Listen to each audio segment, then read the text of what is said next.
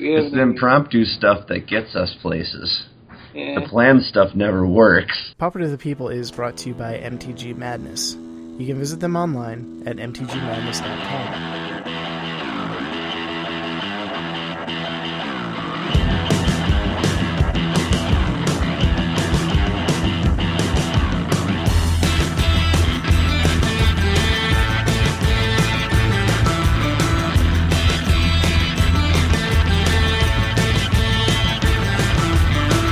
Hello, this is Pauper to the People. Um, I'm kind of by myself right now. Uh, Peter wasn't feeling good and stuff like that.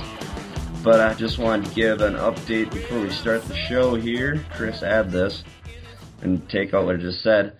Um, basically, this is our staff update right now. We have uh, Chris Plummer, our, our the guy who started the show. He's the boss. And then we're gonna have Maddie, the is our forum foreign ma- forum master as usual. Uh, and then obviously it's me as the the main host, coming from the point of view as a cat magic with as a casual player. We have Peter, our host, who is pretty much our standard pauper player. He loves it. Uh, then we got Dan, who uh, is our financial expert as well as our host. And then, uh, of course, Mikey K never actually has gone away. He is the uh, he does video and Twitch on Pauper quite a bit, so you can still follow him. And then we got Brennan doing the standard Pauper Gauntlet, and after we had him on the show, we uh, decided just to go on and teach him as a treat him as a host. So anytime he wants to come on, and in the next few weeks as the Gauntlet's going through, we'll have him on quite often to talk about it. As well as we got Grant. Haven't seen him in a while. Grant, this is your message because I know you listen to the show. You need to contact us. We need to get you back on the air. Um, he does. He's. I just kind of call him the Pauper technician because he just kind of loves Pauper and does everything with it. And then, of course, Chris Weaver, who is no longer with us, but anytime he wants back on, he's more than welcome to show up. And our, pretty much our resident Spike. But with all the staff updates out of the way, let's introduce our new, uh, or who's gonna come on as a regular pretty much now. Hello. That would be Mr. Mike. I'm back, everybody. Yes, we have him back. I'm back, and unlike Dwayne the Rock Johnson, I promise I am actually not leaving again. uh, how, how's your how's your long long hiatus been? Uh, it's it's been good. A lot of soul searching in my life, a lot of stuff I had to deal with. Yeah. But uh, I don't know when the last time I was on the show was, but No, no, I can't remember. It was. Uh, yeah, it's been quite a while. can't remember. It's been a while. Yeah, but uh, nevertheless, I'm back. I'm pretty That's ha- awesome. I'm pretty happy to be back. I'm uh, pretty happy to be back with the Pauper to the People family, even though I, you know, I never really left and you guys never really left me. So. Yeah. No, Peter's not with us tonight. He uh not feeling good or whatever. But yeah, I, I can understand it. Like there's something going on. Yeah. Well, it's it's it, it comes with Minnesota. The snow starts melting, and then everyone starts getting sick. Oh, I I hate snow, dude. I went to to stay at my aunt's house in Jersey, and I thought we got snow, but they had mountains. yeah, we have we've had mountains here too. Like like everyone uh, everyone else in my neighborhood is like sitting here now that it's melting. They're like taking the ice off their driveways. Yeah. Like I got nothing but ice in my driveway. Yet that's just I'm letting it melt naturally. And I had one of one of my uh, neighbors asked me about it if I, if I wanted to help uh, getting the ice off my driveway, and I looked at him like, no, sun's doing the job just fine. That's his job, man. I'm not gonna. I, I I don't like shoveling snow anyway. That's why I got a snowblower. I figure if the snowblower can't move it, it's not worth dealing with. So I mean, snow's fun when you're a kid. yeah, When you're an adult, you have responsibilities. yeah. Well, I'm I'm also a hermit in the wintertime. I'm like I'm I'm I'm not your average man. I'm I'm I'm not the average Minnesotan. Like when it snows, I I'm not one to go. Hey, let's go outside and do stuff. Go, I'm one go to be like I'm gonna hibernate. build over in carbs, just become a, a grizzly bear in the winter. Yeah, pretty much. I, I, yeah, it's pretty much. I just don't want to do anything where it's cold. I just, I lived it my entire life, and you, everyone's like, "Oh, you should be used to it." I can be used to it and hate it at the same time. I just I I hated snow ever since I went to a wrestling show and I almost got stuck in Manhattan during a blizzard. And Yeah. I, I luckily hiked my way back to my best friend's house, father's house, Yeah. shacked up there for a few days, and then we hiked all the way back home and, and Yeah. sneakers and yeah. I don't want to do that again. So yeah, but I'm I'm actually really happy that I'm able to walk out in nothing but my uh, my they're wearing uh, just a light sweat sweatshirt. Oh, dude, there was no snow today when I was walking around, and I was in heaven. I was in heaven. So yeah. But uh, how was your weekend? It was awesome. Uh, I had a lot of fun watching GP uh, Richmond. And Sweet. Uh, shout outs to all the people who top aided, you know, all five Melira Pod decks. What a what a great format. yeah. No, but uh, you know, shout outs to uh, to all my friends who went there, and uh, you know, a couple of them did well. I know uh, my uh, my buddy Calcano, uh, top sixty four, got like That's cool. thirty fifth place off I think tiebreakers, which was. like Yeah. But uh, a lot of my friends made day made day two, so that was pretty cool. That's sweet. How was your weekend?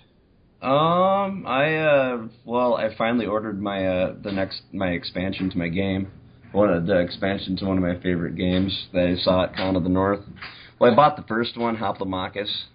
I've talked about it before, but they're they uh they're the the the expansion uh, Rise for Rise of Rome has come out, so I ordered that. Um, uh, it's kind of nice running this whole magic card business thing because I've made enough money that I can just I want to buy this right now Yeah. and then pay it back later, and I'm fine because it wasn't that big of a deal. So I got that. Other than that, I've been sending stuff out for eBay and all that stuff, and making my EDH decks just better because now I have the funds to actually do it. So Have you ever have you ever played uh, Ascension? I have not played Ascension, but it's uh, it's one of the, it's on my list of games that I do want to get and all the I do want to get. It is very very So- fun. It is. It's just like drafting an MTG. I s- I Yeah. would recommend it to everyone. I'll probably end up getting it. I, I got all my expansions for Mar- Legendary, the Marvel game. Now Really? I got that at con. Nice. So Yeah. The next time a Con of the North happens, I'm gonna try to fly out to you. oh god, it's fun. I'm it's a gonna. great weekend. I'll make sure I get in touch with you and uh, try to get out. Yeah, I there. got, I already got my reservations set for next year. So Yeah. I'm gonna try to get out there. It is, it's fun. It's nothing but gaming tabletops all weekend. yeah. Uh, but other than that, played EDH and found out that my Animar deck is now hated by everyone. Like I, I, I realized that I've made a deck that's better than the previous favorite deck because when I take my graveyard deck out now, there's a sigh of relief. Now it's just the rug deck that as soon as they see the purple, they see the, they see the purple sleeves, they're just like, oh, really? you know, uh, a friend of mine built uh, Kozilek EDH. oh God. We're uh, we're not allowed to play with that deck anymore. We, I mean, we, we kind of made that rule just because every time one of us plays the deck, it's just like turn just three, oppressive. and we're just depressed because nobody wants to play anymore, and we just want to go to play a different game, and whoever's playing Kozilek feels like they're the ones that did this. yeah. Just like you go, turn one Mishra's Workshop, uh, Manifold, uh, Lightning Greaves, blah. Turn two, blah, blah, blah, blah.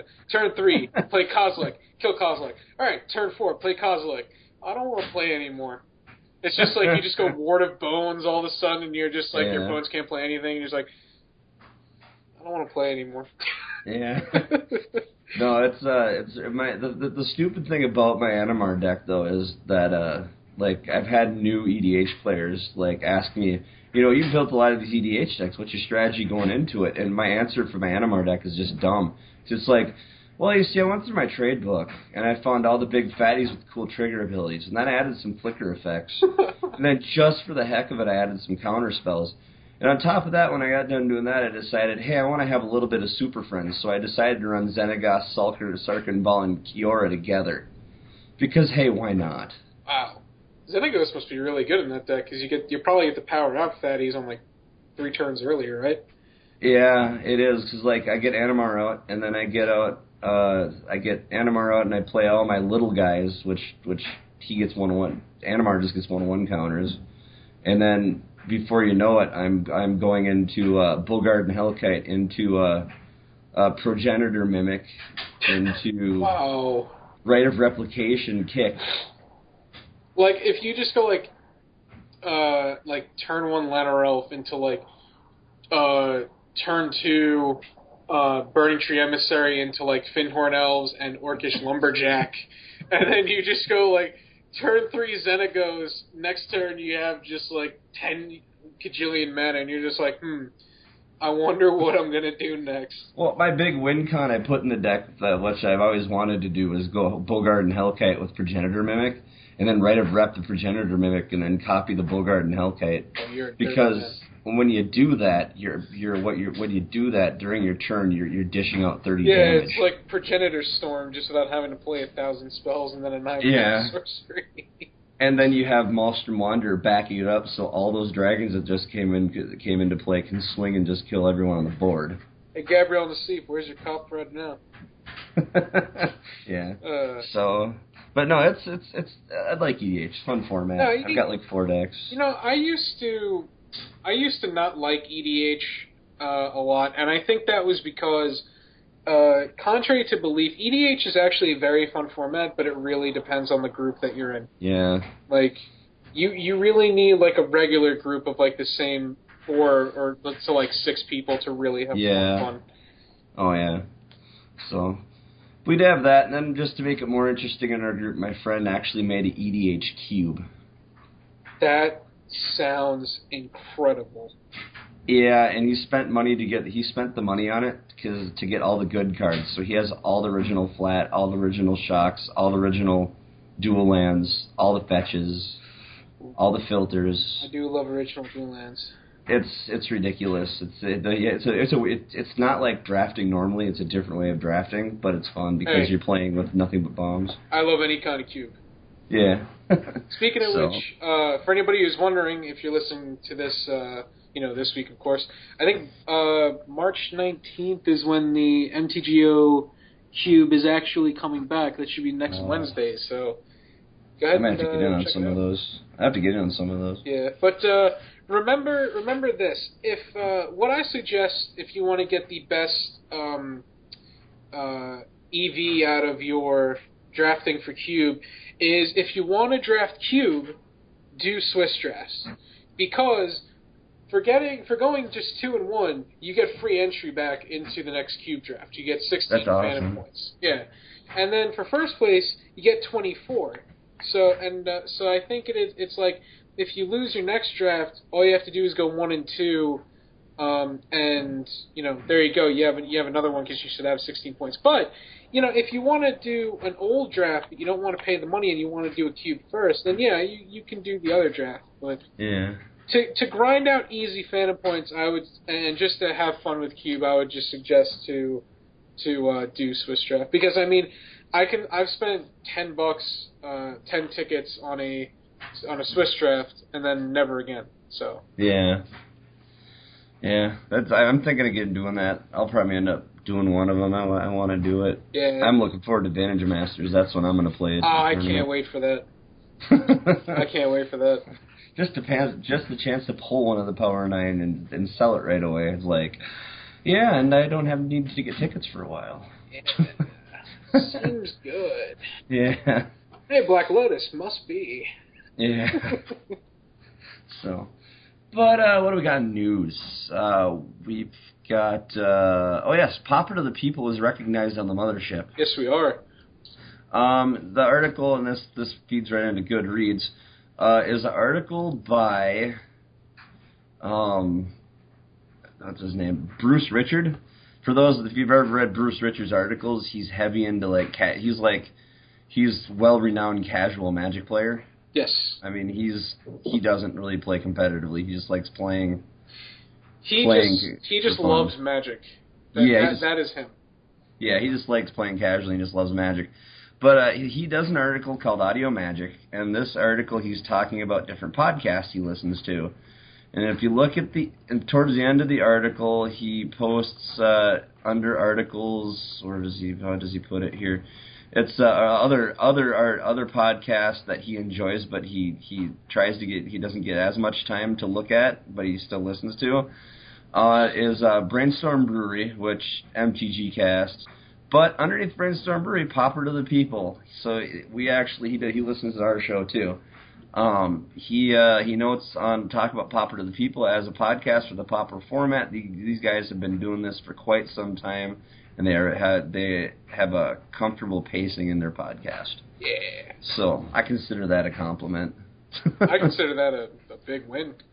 yeah, exactly. Expect like cause he's he's one of the he he's a pretty good columnist for WotC. I mean, if if he's if he's writing it, then you know what you know WotC's here seeing it. So yeah, and still for some reason we don't have pauper dailies. Yeah. Thanks, WotC. Thank you. Yeah. And then uh, next on our articles, uh, Mike, you talked about Melirapod. My buddy James Belts, otherwise known as Sneak Attack Kid, he does, and uh, he did a because Melira Melira Pod is one of his favorite decks to play for Modern. He uh, did, he wrote a primer. This is the part two of it. He wrote a, a primer on Melira Pod, and I read his article, and it's it's really good. Uh, for those that who don't know who Sneak Attack Kid is, he's was really prevalent on the dailies back when they were around, and he's he showed is. up on. Yeah, he showed up on the premieres every once in a while for Pauper. For uh, Uh, for anybody who's wondering, also he just recently uh, top aided one of the premiere events, I believe, going X and O in the Swiss with his Yeah. uh, with his Melirapod deck, so he knows Nice. what he's talking about. Yeah. Um, he uh, and uh, James is yeah he's the guy's been playing Magic as long as I long as I've been organizing organizing events at the back when I was organizing. How long has been playing Magic? Oh my God, he's been I think he's been playing ever since the night the I want to say like ninety four or ninety five. But he uh he actually has pro points under his belt. One of the only He's actually people been that's to playing playing longer than me. yeah he's been he's he's been to pro tour. He, he's done it. Oh, I, So I've met I- him in. I, I swear to God, I've met him at some Grand Prix. I just Yeah. never remember his. I suck with names. Yeah, he's uh he's pretty cool though. He's I, he like whenever I'm having a conundrum I'll, or, or whatever, I'll I'll I'll just go to. He did- he recently opened a store here in town, so like if I'm having problems, he, doesn't matter the format. He can answer any magic question. It's insane. But uh, he's a good player and all. He knows a lot. But he has a really good article. So if anyone wants to know anything about Melirapod, check his article out. And then we have on uh, another. It's Casting Commons again. This article, they're talking about. Uh, uh, it's a it's a pauper breakdown. Uh, be called being the underdog. And basically, he this guy goes into talks about the mono blue control deck, which is is right now in our meta game. If you look at our premier events, uh, mono blue control is actually a thing. It's it's out there. It's kind of what replaced the uh, the our post deck, which I'm still not upset that that's gone. Yeah, I don't think many of us are upset that that's gone. yeah, and it goes into uh, what's this deck here? We got uh, just a, a white weenie, simple white. Or no, Leonin Skyhunter. Wait, is this- Armor. Oh wait, this isn't mono blue. No, the, I'm looking at the next deck. No, but the the first deck is that mono blue or is it the blue? Yeah, it's mono deck? blue control. It's running your Mulldrifters, your Seagate Oracles, your Is it Boiler Works. Oh, it's the red blue control. Yeah, it's the new Is red control? blue control. I hate Yeah, the that new Is deck. it control. My bad. Yeah, I the new Is that it control deck. Yeah, it's ridiculous. That deck whoops my ass every time I play it. Yeah. It is a good deck. I plan Yeah, on they- doing some uh, videos with it very soon. Yeah, the is a control deck. It's my bad. Yeah, Pauper breakdown. Izzet control deck, and then underneath it we got our white weenie aggro deck. Uh, I think it's Deluxekoff's deck. Yep, And then yeah, Deluxekoff's white weenie deck. I like his You- version. Yeah, it's it's it's efficient. And then we've got another white weenie deck by Audrey Audrey Andre S. Andre S. Andre S. Yeah. My white weenie mid range So he talks about this one, and it just this all goes into oh there's a lot of decks on here, but this is the the person that Whoa. this just goes into a big breakdown of all the decks that that are showing up. Dude, check out the picture for the order card. The what? The order of the Leah, whatever the hell it is. Or or or, or Liper? Yeah, that picture is sick. Yeah, I like Order Labor. I've always liked that work. Yo, I'm making that a background right now. I'm gonna go look it up. Yeah, Order Labor is pretty cool. But yeah, so you got that article here. It's a big article. There's lots to put into it. That was done by Jason. It was posted by Jason Strichoke. Strichoke. Strichoke. J Sorry if I- Siri on uh Yeah, J Siri. So, pretty good article. We, he's he comes up a lot. We do a lot of his articles. He's pretty knowledgeable. yeah. Um, and then uh, I think he uh he just won a premiere event, I think. yeah, probably. he, he's pretty He's good. yeah, he's pretty good. And then uh, basically that's all the good reads. I, I used to do more articles, but we only do three just because it's a lot of lot of uh, name placing. So just bit top three articles that I saw, pretty good. I apologize Oh. for the police sirens. No big deal. We we all know I live in New York, so Yeah, I don't edit, so I just send it to Chris and he edits. okay, Chris, I'm sorry. But uh, and then we got okay. So our topic one, we actually have one this week, and this one's a really lengthy one, so I'm kind of glad we started early.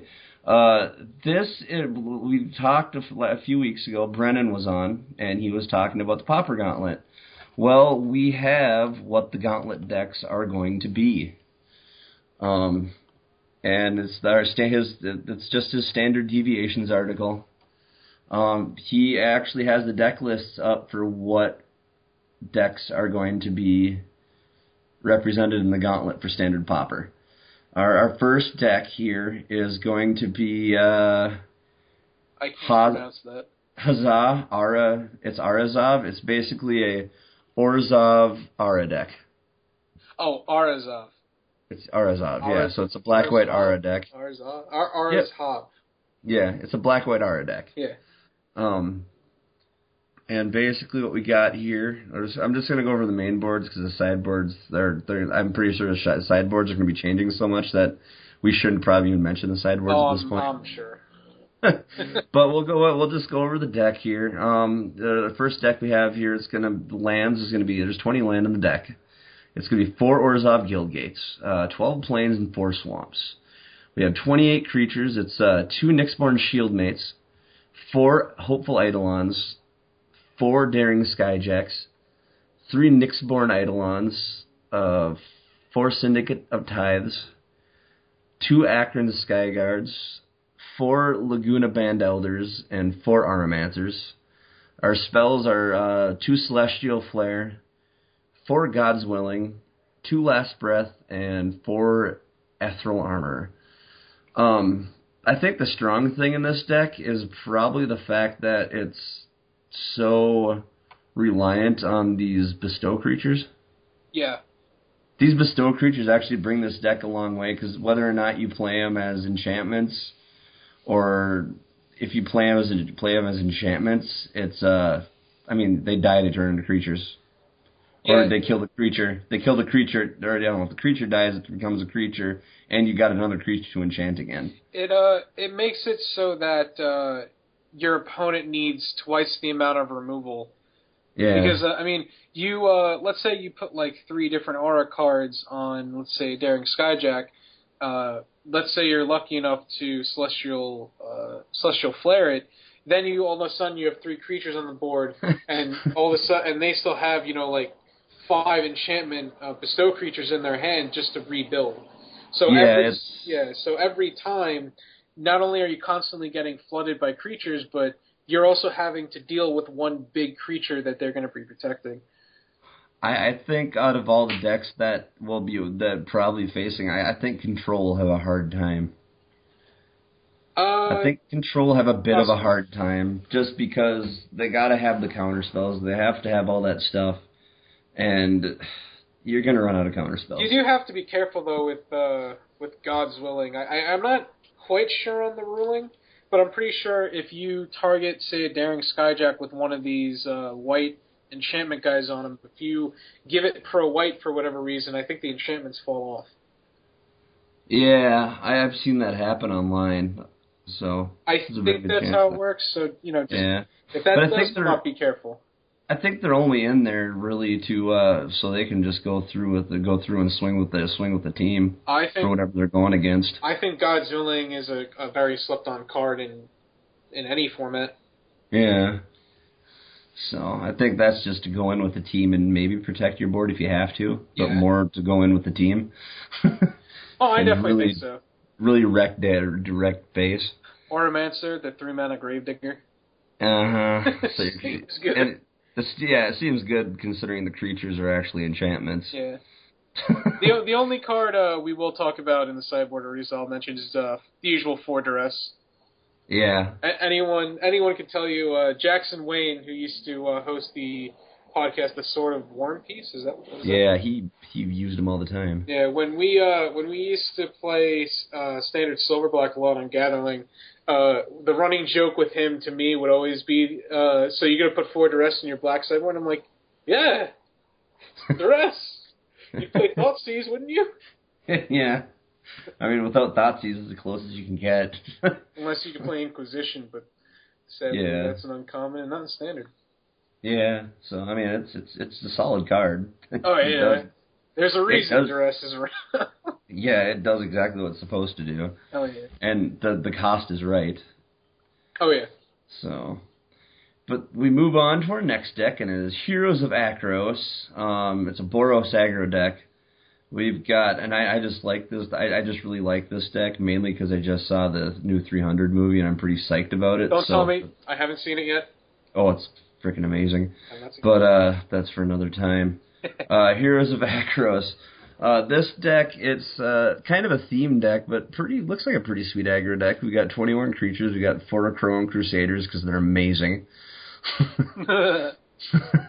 four Crone Sky Guards, four Azorius Arresters, three Loyal Pegasus, three Nyxborn Rollickers, and three Nyxborn Shieldmates, along with uh, 20 spells, two Fortify, four God's Willing. Well, there, there we go. We got God's Willing coming back again. yeah, yeah. four, four Lightning Strike, three Martial Glory. I thought it was uh, Lightning Helix for a second. Not gonna lie. Yeah.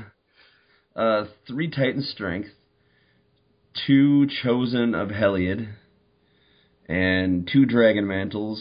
And uh, for land, it's kind of weird they ordered it this way. 19 land, which I think is the appropriate number. I agree. Uh, four Boros Guildgates, seven mountains, and eight plains. Um, basically, notable cards in the sideboard are probably Madcap skills. I'm kind of surprised it's not in the main deck. Yeah, that's kind of weird. And uh, Seismic Stomp, because that is just mean. Seismic Stomp is uh, the Falter. Yeah, It's the creatures with flying can't block. yeah. It's uh, for, for most of us old school players, uh, which Nate is. It's it's it's Yeah. From uh, I think it was Tempest block. Mhm. Basically, just you're not going to block this time. I'm just going to swing swing into your face, and you're going to like it. You know, I'm kind of surprised Loyal Pegasus hasn't made its way into Classic Pauper yet. yeah, the card's really good. I uh, I think um, it, it wouldn't replace War Falcon in um, in uh, White Meanie, but I think it would be really good alongside it. I think uh, Yeah. just having that extra one power two drop just it's definitely what White Meanie is looking for. I think. Yeah, and with this one, you don't really even need the soldier in play. It's just it's there. Yeah. it's there, ready to fight. I mean, there's the clause that it can't attack or block alone, but White Weenie's creatures are so small that if you want to get any value, you're usually chumping anyway. With Yeah. creatures. Exactly. And that's just that that stops your that stops the early aggro. Yeah. You can actually kill something even if Lo- if Pegasus dies. So it's pretty sweet. I, I'm- like this deck, but I'm also a huge fan of play. I'm a huge fa- put this way. I, I like control decks. I'm not much of an aggro player, but if I ever have to go aggro, Boros is like my go-to colors. Hmm. I like what Boros does in aggro. Uh, you have a little bit of protection and a little bit and a, a little bit of burn. I think protection and burn is a good balance. I like this deck, but I think I think it's playing a few too many unnecessary spells and not some creatures that I could think of. Like uh, Baleful Eidolon maybe should be in this deck. Yeah, probably just have the lifelink. Yeah, and it, it doesn't have uh, Daring Skyjack, which is kind of weird because um, Yeah, da- on pa- well on paper Daring Skyjack with um, a Crows and Crusader is just well that's just insane. yeah. But um, I mean, I'm not. I, I don't play standard pauper much, so I could, Yeah. I could easily be wrong. Yeah, Peter resigned. he'd be able to tell us everything about these decks. Yeah. But uh, uh, if you guys are wondering um, what this deck is, if you don't know some of these cards at the top of your head, it is a it's a heroic based deck. yeah, Um, the Crozen Crusader, of course, uh, you know the the the- biggest heroic card, right? he's the enabler. He's Yeah. the enabler that makes the rest. That makes this thing tick. Yeah, he uh, he makes tokens whenever he's targeted. So you know you uh, you just slap a, some auras on him and then target him with a couple of stuff, and then soon you have an army and you just fortify for the win. There you go. Yeah, yeah. I, I could I could probably see if I was building this deck, I could probably see taking out maybe taking out maybe one God's willing and like one say maybe uh, a, mar- uh maybe a lightning strike and probably putting those two madcap skills in the main board. Yeah, I really want to see Madcap skills in Yeah, in the main it's deck. too good. It, it it just seems too good not to play in this deck. I mean, uh huh. well maybe maybe it's maybe it's such an aggro like format that we're just missing something. Yeah. Again, we don't have Peter here, so Yeah. But yeah, so that's that deck. And our next deck is Izzet Control? yeah. And they didn't say who submitted the deck because I think Kyle Brooks is just the cha- who's championing who's going to champion the deck. But I would not be surprised if this was PK twenty or whatever his name is. PK. Uh, the man who had it all. Yeah, who always draws amazing. PK twenty four yeah, or the PK Kiki pod fourteen. player that I can just never. Yes, Ever. I'm pretty sure this is his deck. I mean, we've seen this deck before. He beats everybody's face with, in, in with it every time he plays it. But it's uh, it's Izzet control. It's 12 creatures only. It's four Archaeomancers, four Goblin Electromancers, and four Omen Speakers. Has 25 spells, uh, three cancel, four divination, four essence bat, backlash, four lightning strike, four inspiration, two shock, two stymied hopes, two time ebbs. Wow, that's an old card. Um, That's really old. yeah. And then for lands, it's 23 lands. Island is 10 islands, 4 Izzet Guild Gates, and 9 mountains. I think it needs Notable- more. Yeah, needs more card draw. And side, a notable sideboard, probably a mnemonic wall for more redundancy. And uh, yeah, and when you run, when you and when you need more counter spells, hey, it's like all this deck is is like counter spells and removal. counter spells and removal. And hey, if you need more counter spells, just pull them out of the sideboard because it makes up over it. Uh, I want to say this makes up seven. The counter spells make up seventy five percent of the counter of, of the of the uh, sideboard. Like for anyone wondering, that like this deck has no like real win condition. It has like Well- no one like creature that it relies on. no, it, it, it oh there. There is a true win condition in it if the goal is to like make your opponent break their computer. I still, I still want to see that happen one day. I would never wish that for anyone to just get somebody Yeah. to take the computer and throw it out the window. Don't get me wrong, but I just hope that if that does happen, it happens to a friend of mine, and I happen to be over their house with my cell phone out, playing Flappy Bird, wanting to kill myself, and I just, I just happened to hit the video camera just like for no reason, and I just happened to be videotaping Yeah. it Player disconnected from life. from life because computer went out the window. oh man, no, but um, but yeah, like uh, one of the running jokes um was I built a deck. I uh, I didn't build a deck, but I, I modified it and made it um an archetype call, in Spanish Silver uh called uh, called need needs more card draw because I would always say to Jackson, dude, I need more card draw. You play sixteen draw, I need more.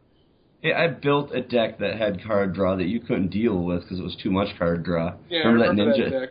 the ninja tempo deck? Yes, and I I, I actually uh, won three two mans that deck, and many people got pissed off by it. It's like I remember you playing the deck. You're like, I'm drawing too many cards. That was always a problem. I'd be playing against Peter, just randomly testing, and I'm like, I don't know what to what to discard. everything here just draws more cards. Like, what am I supposed to discard? It's a deck of mini Christmases. Magical Christmas land. That's where we live. Yes. But yeah, so this is, the, is a control deck that's going to run. I'm guessing it's PK 24 or whatever the heck his name is. Deck 23, yeah. 23, PK 23. I'm pretty sure this is his deck. It, it's like his go-to deck. It, he always it wouldn't plays surprise this me. thing. That's Yeah, it, he always plays this thing. Time Ebb This- is. Uh, oh, I'm sorry. Um, No, it's fine. Uh, what do you want to say about Time Ebb? Time Ebb is. Uh, it's very interesting because um, not only does it it time walk your opponent, but if you look at what this deck is trying to do, it, it's not actually trying to win. It's just trying to grind. Yeah. It's it's literally just trying to get down to the point where you have maybe 20 cards left in your deck, and then at some point you start winning the game. you grind your you grind your opponents completely insane and then just lightning strike them. Yeah, like at, like at some point, like you you just essence backlash, like whatever their most um, expensive spell is. You Archaeomancer it a couple of times, and then all of a sudden you just like go lightning strike, lightning strike, shock, and they're dead. Yeah. when it would have been just nicer to do that in the first place and call it good. yeah, but then, but how's that fun for me? exactly. So, but yeah, that's his deck. It's pretty ridiculous. Like I Yep. said, it's not surprising that that this made it onto the thing. This next deck, however, is what happens to be one of my favorites. It's Um, spicy. Yeah, I like this one. I, this this has always been. I, I tried actually tried this deck out once and loved it. Yeah, well, it's, it's playing my favorite colors too, though. Uh, Simic Snowball. Uh, it's uh, 17 creatures, uh, three Beetle form mages, four Elvish Mystics, four Glade Cover Scouts, two Leaf Crown Dryad, Dryads, two Nimbus Naiads, two Rubbleback Rhinos, because why the heck not? Um, 24 lands, 10 forests, 10 islands, 4 Simic Guild Gates. The spells are Aqueous Form, burst, or 3 Aqueous Form, 3 Burst of Strength, 3 Dispels, 4 Forced Adaptations, 3 Negates, and 3 Predator, Predator's re- Reports. And our kind of our interesting cards in here are Razor Chip Whip, and for people that have been playing the format, being that mono black control is a thing, Razor Trip, Razor Trip, Razor Tip Whip is the card that completely puts your mono black player over a barrel I absolutely agree with that. because they can't do anything about it. Hey, Period. listen, those pings they add up eventually. yes, they do. They really do.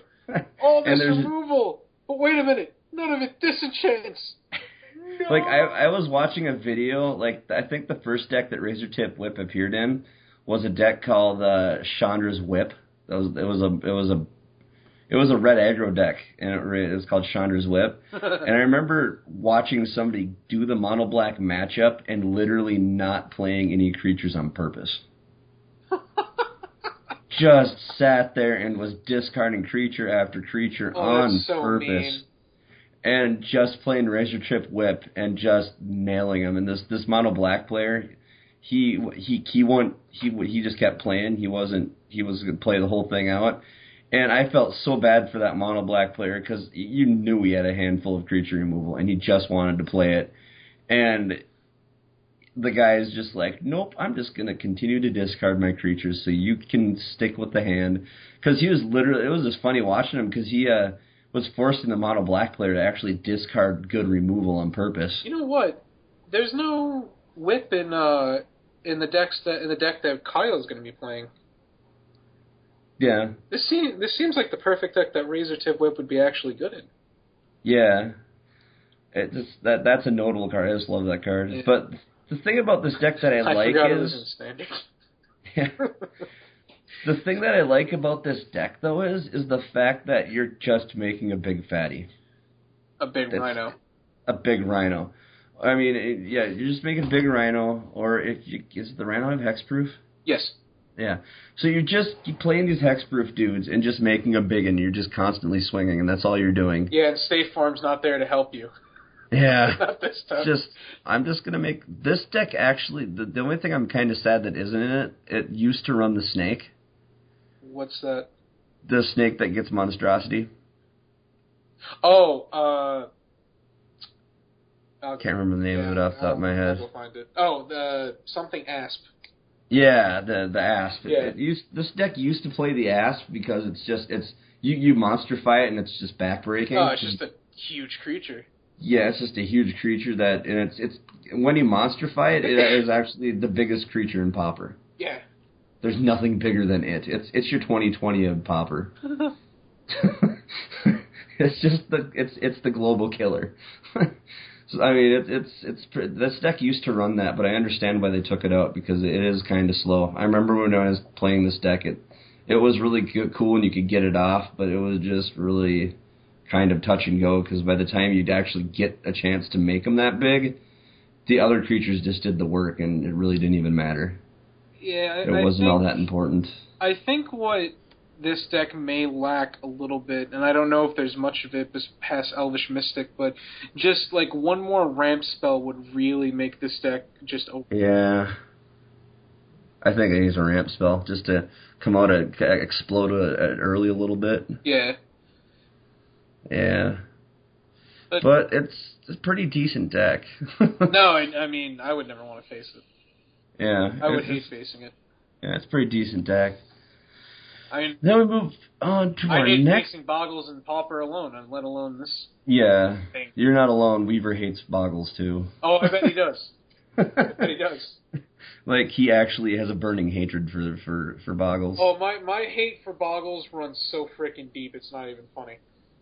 You could probably talk to Chris all day about how much I hate Boggles. yeah. But our next deck is Rakdos Regenerations. This one, I think I've seen it once or twice. It's uh, Holy pup, man. Lollipop Man. That's the champion of this Hey. deck. wonder if he's a member of the Lollipop Guild. That's messed up. Um, We got nine- we got 19 creatures in this deck.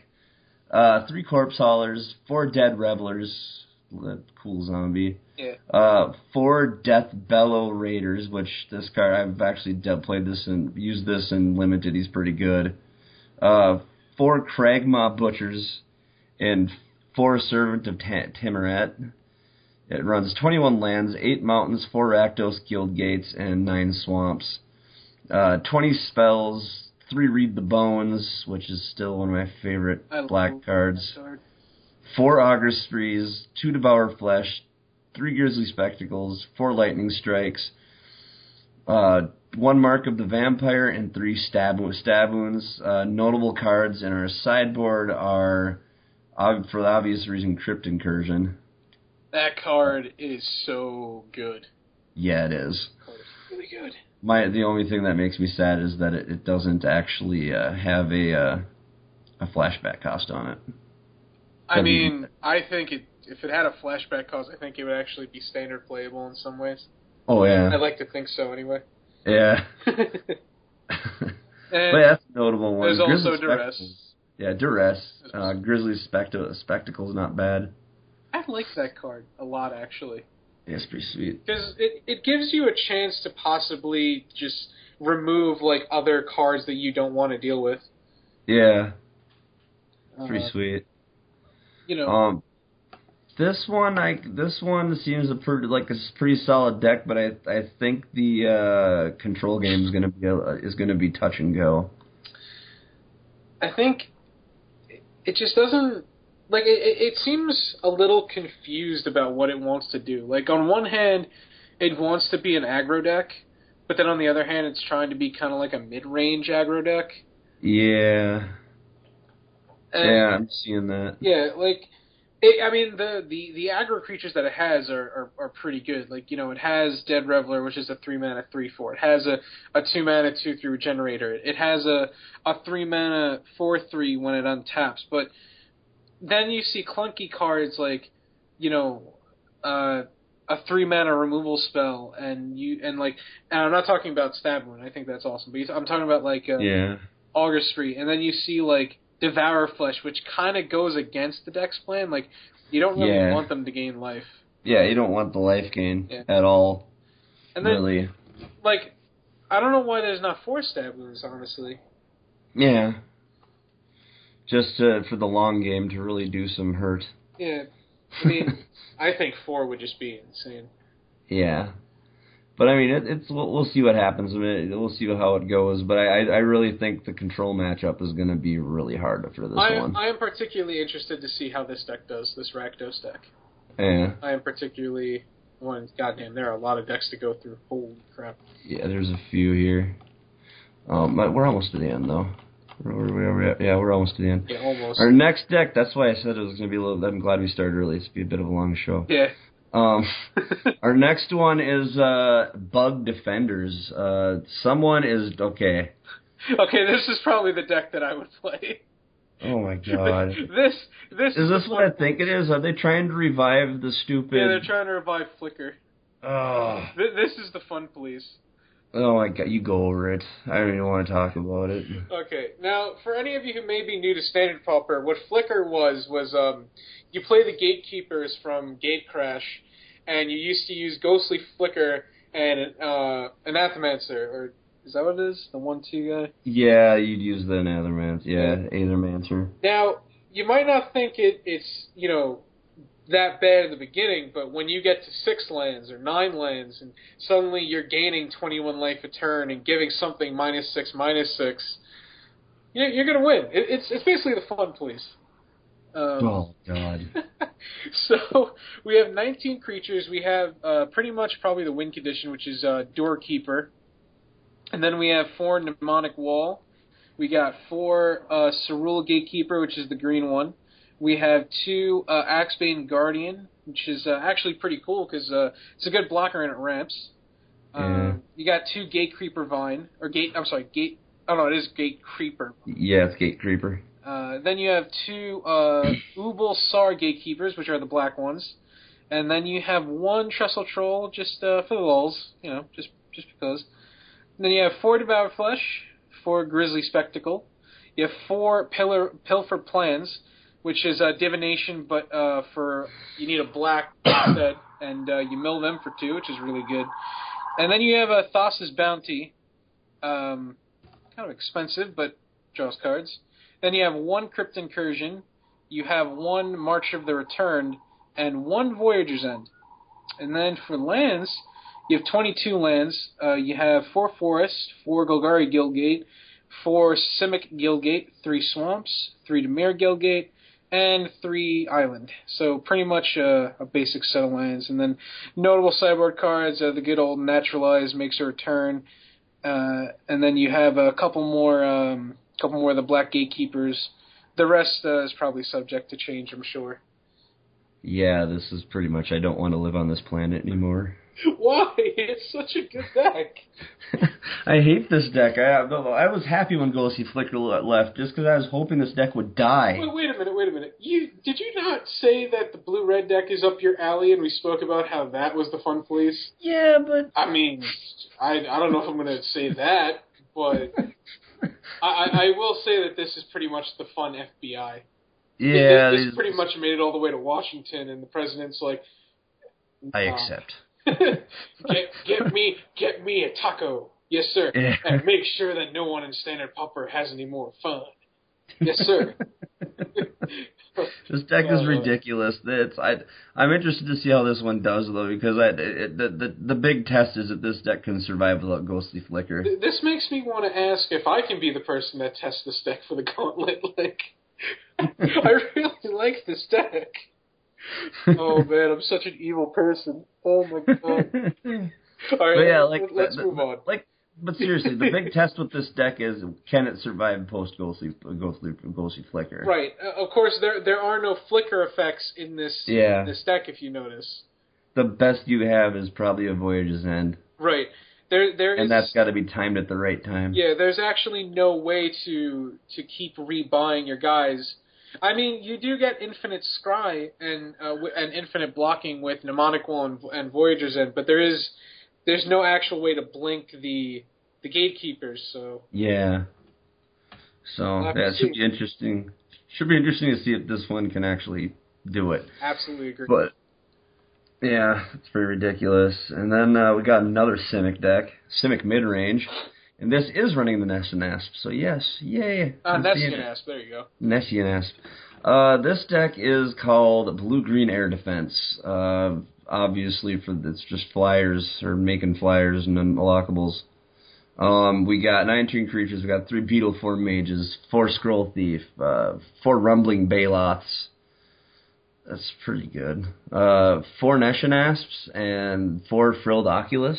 I Do like a Or- mana four four fetty. Yeah. Uh, spells, we got three Commune with the Gods, three Shredding Winds, four Plummets, four Sky Games, four Aerial preda- Predations.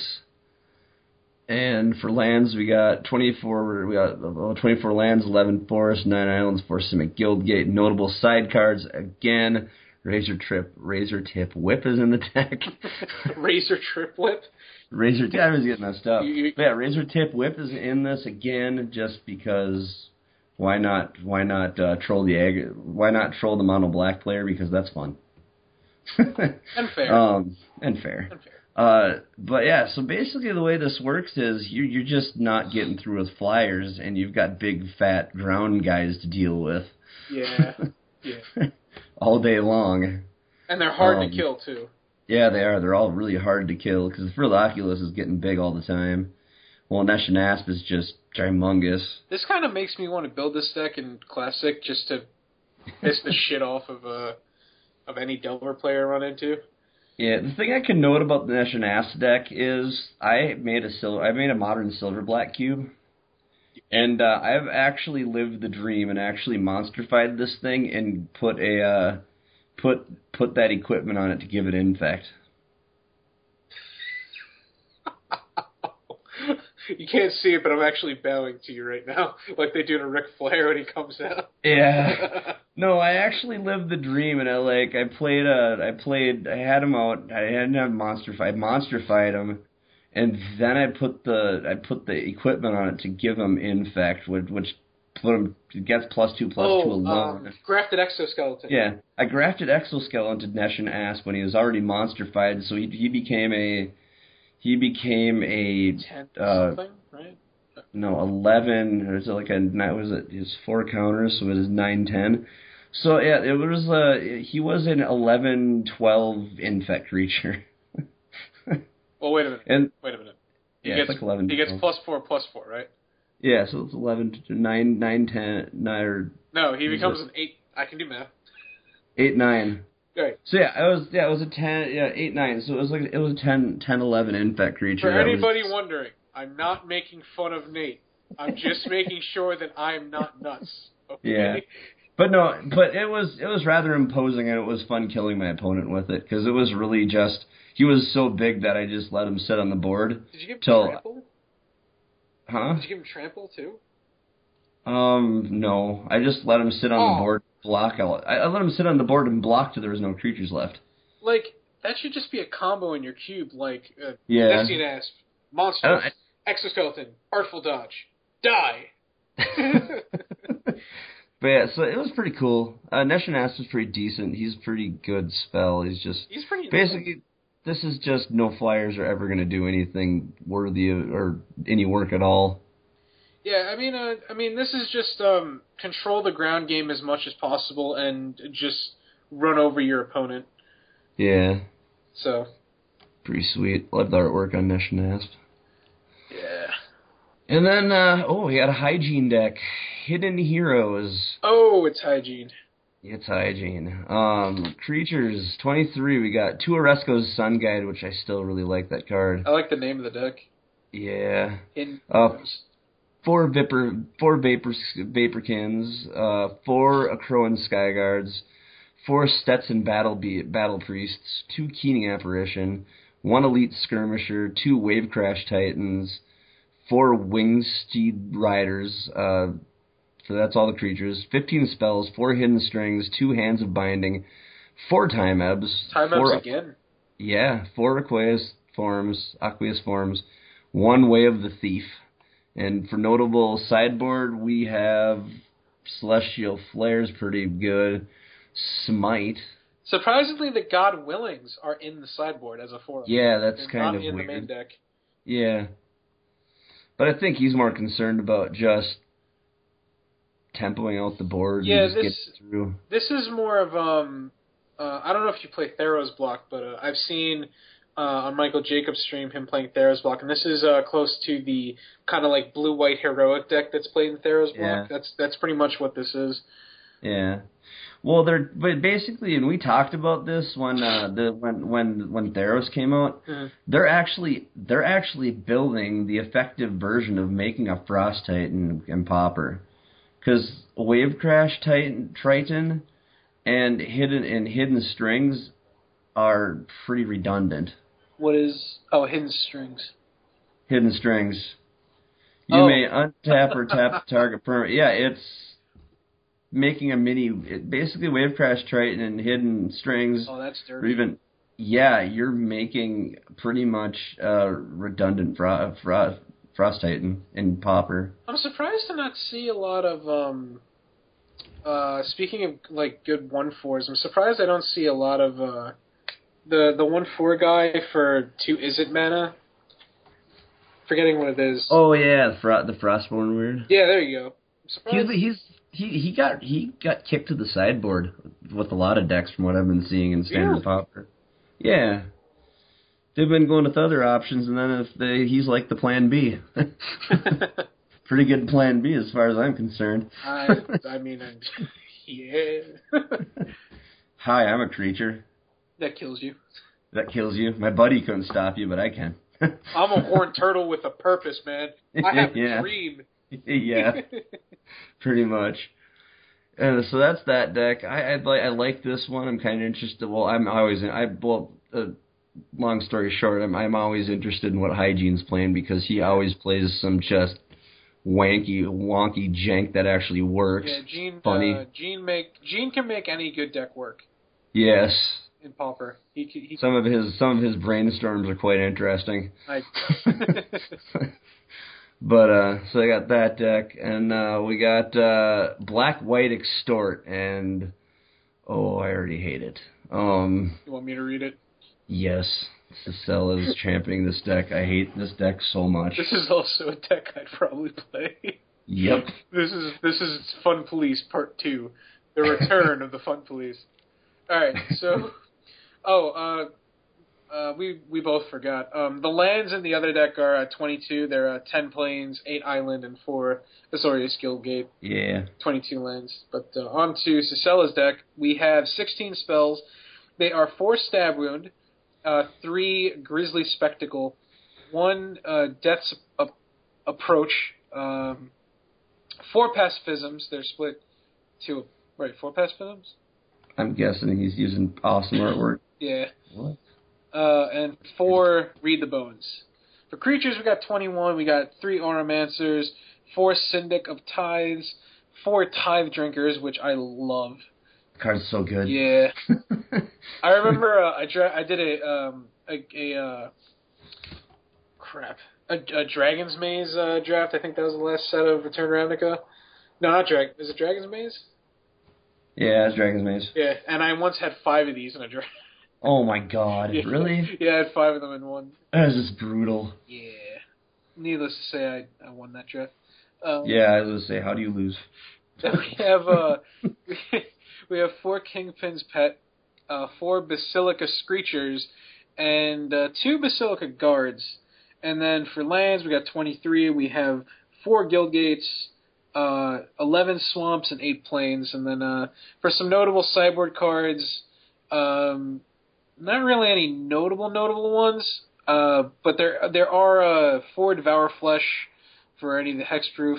There is um, a lack of gray merchants in this deck, but there's one on the sideboard which I find Yeah. uh, kind of interesting because your creatures are kind of supposed to stay there, I suppose. Yeah. Yeah. It's kind of weird. Yeah. Sewer Shambler to go against that mono black deck. I love it. Yeah. uh, or it makes one of your creatures bigger just to piss them off. Yeah. it's pretty cool. Yeah. Go ahead, remove it. I dare you. Yeah, go ahead. Oh, look, it came back. Oh, it's and like- then it's running Scholar Athreos for that one turn where you can't extort anything. Oh yeah. I didn't, wait, I didn't even know this guy was a common. Yeah, he's a common. Yeah, he he's, uncommon. he's he's your backup plan where you can't extort that turn. You can just do this instead. Yeah. Because you know you got if you have six mana laying around, why not? play this guy in a multiplayer game, and you're just like, Yeah. yeah. So yeah, this is the it's it it it does what extort's supposed to do. pretty much uh, just a really good uh, black white control deck, similar to the pestilence deck in uh, hmm classic. Yeah. Yeah, I think Orzhov like the, in, in this in this printing of uh, Ravnica, Orzhov actually got some pretty cool abilities compared to last time. Yeah, Like they finally gave Orzhov something decent to to build around. I think extort was was an ability that they were definitely that these kind of decks were definitely waiting for. Yeah. And then we got Gatekeepers. Yay.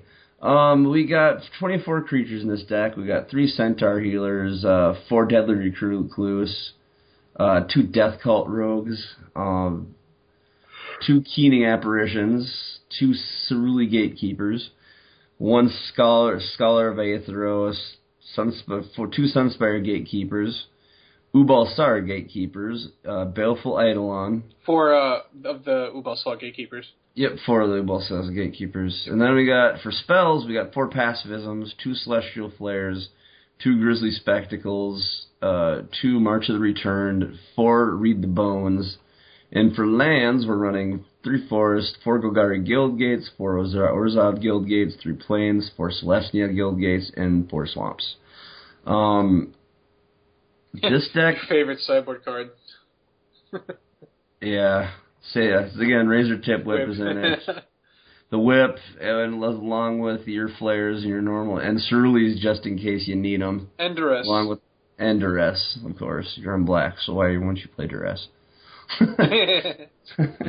uh, this deck is kind of this this one. I think this one is really really oppressive against the aggro game. yeah, I mean, uh, I mean, you're just not getting through. If it's if you don't get out right away, you're not getting through. yeah, I mean, it, it's uh, it's uh, it's the Rock. That's Yeah. basically what it is. Uh, Yeah. you know, it's just mid-range, good against uh, creatures, uh, while also having good creatures against control. Um, Yeah. I mean, uh, Sunspire Gatekeepers, you know, it's it's uh, four power for for four mana. Yeah. Um, and then you have Centaur Healers, which is a good three mana, three three. Bless you. Yeah. And then against all of the aggro decks, you know, you have a just a, it- it's kind of like your own Doomblade, right? Um, Mhm. With having Deadly Recluse, it's just basically a Doomblade Yeah. that can kill black creatures. Yeah, pretty much. The deadly recluse, but deadly recluse, in my, in my experiences with it, it's the one card that really makes your opponent stop attacking. Oh yeah. God, God forbid they ever put some kind of like you know uh, enchantment creature ping back Yeah. in, in Pauper. Yeah. so then we got that. Our next deck is Stubborn Heroes. oh, the last deck. Is it the last? Yeah, it is the last deck. Stubborn Heroes, pretty cool. Well, it's Selesnya, so Peter's already on board. Um, the 22 creatures. We got four Akroan Sky Guards, four Hopeful Eidolon, four Leaf Crown Dryads, uh, four Nyxborn Shield Mates, uh, three Staunch Hearted Warriors, uh, three Winged Steed Riders. Four Wingsteed Rider. Yep, four Winged Steed Rider. Uh, land, 22 land, 7 forest, 11 plains, 4 Selesnya Guild Gates. Our spells are Ethereal Armor, 4 of them. Uh, 4 God's Willing, 2 Mort- Mortals, Resolve, Mortals Resolve, 4 Rangers Guile, and 2 Shield Shielded Passage. I like the Rangers Guile. Yeah, it's kind of cool placing. And then uh, we got notable is Keening Apparition, and of course Whip. the Razor Tip Whip again. Yeah, it just it, it, It really just it just gets there. it just gets there. It hates my hates out mono black control. We've uh we've seen Be- Be- uh, the, the, the, we've seen Beckon Apparition in uh, I think three different Yep. decks now. Mm-hmm. Beckon Apparition is another good one. It's just your your go to card to actually get something out of your. You manipulate your graveyard graveyard a little bit to do something. Yeah, I, I mean above all, it makes a one one not just a one one token, but a one one flying token. Yeah, that you can turn around and like just bestow the crap out of. Yeah, I think bestow really is what uh, pushes a lot of these decks in instead Uh-huh. from what I'm seeing. Especially like heroic plus bestow is just insane. Yeah, I mean bestow as an ability in and of itself has made made all the made all the enchantment decks in the Pauper format because Boggles is a lot more ridiculous now with Bestow. Oh yeah, yeah. I mean, I mean, it, it already took a problem deck and made it worse. thanks, Wizards. Thanks. Thanks. Because Boggles needed help, you know. yeah, It- it just wasn't getting it on its own before. It needed something else. it really So- didn't, but for some reason, yeah. But yeah, so that's kind of the decks that we're looking at. And again, I think as a whole, you you see that bestow show up a lot. yeah. There's a lot of bestow decks. There's a there's a a good there's a there's a rock deck, and then there's a a bug rock deck, and then there's a couple of good control decks, a couple of good uh, red aggro decks, and then uh you know just a couple of good uh you know big green decks. Yeah. Should be interesting to see what happens here. Uh, and again, for those that uh, might not know what's going on with this gauntlet, uh, the winner, the winner, the winning deck, because there's two things going on with this gauntlet at the end.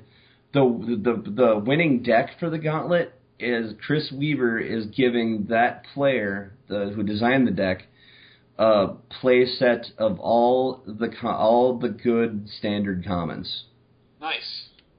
And uh, there's 20 tickets, and those tickets will be split between the deck builder and the champion. So the deck builder will get 10 tickets, and the champion will get 10 tickets. Whoever champions the deck, and uh, so that's going on. And as an extra kicker, we added a uh, the for something for each the uh, uh, what did Chris add? Oh yeah. There is also a, fo- a foil playset of bull rushes in for the person who designed the deck. What's a bull rush? One of the most useless uh, common enchantments of all time. A red common enchantment that just gives like something. I'll, Like- I'll go look it up real quick. Yeah, look it up. It, it's, it's been running you, joke. you, you keep laughing, and for I, I just know you're not going to get it out. Yeah, bull rush has been a, a running joke for a long time. Is it actually called bull rush? It's called bull rush. It's the stupidest card common ever made, probably. Oh, really? This stupid freak piece of crap? yep. And people say I'm a jerk.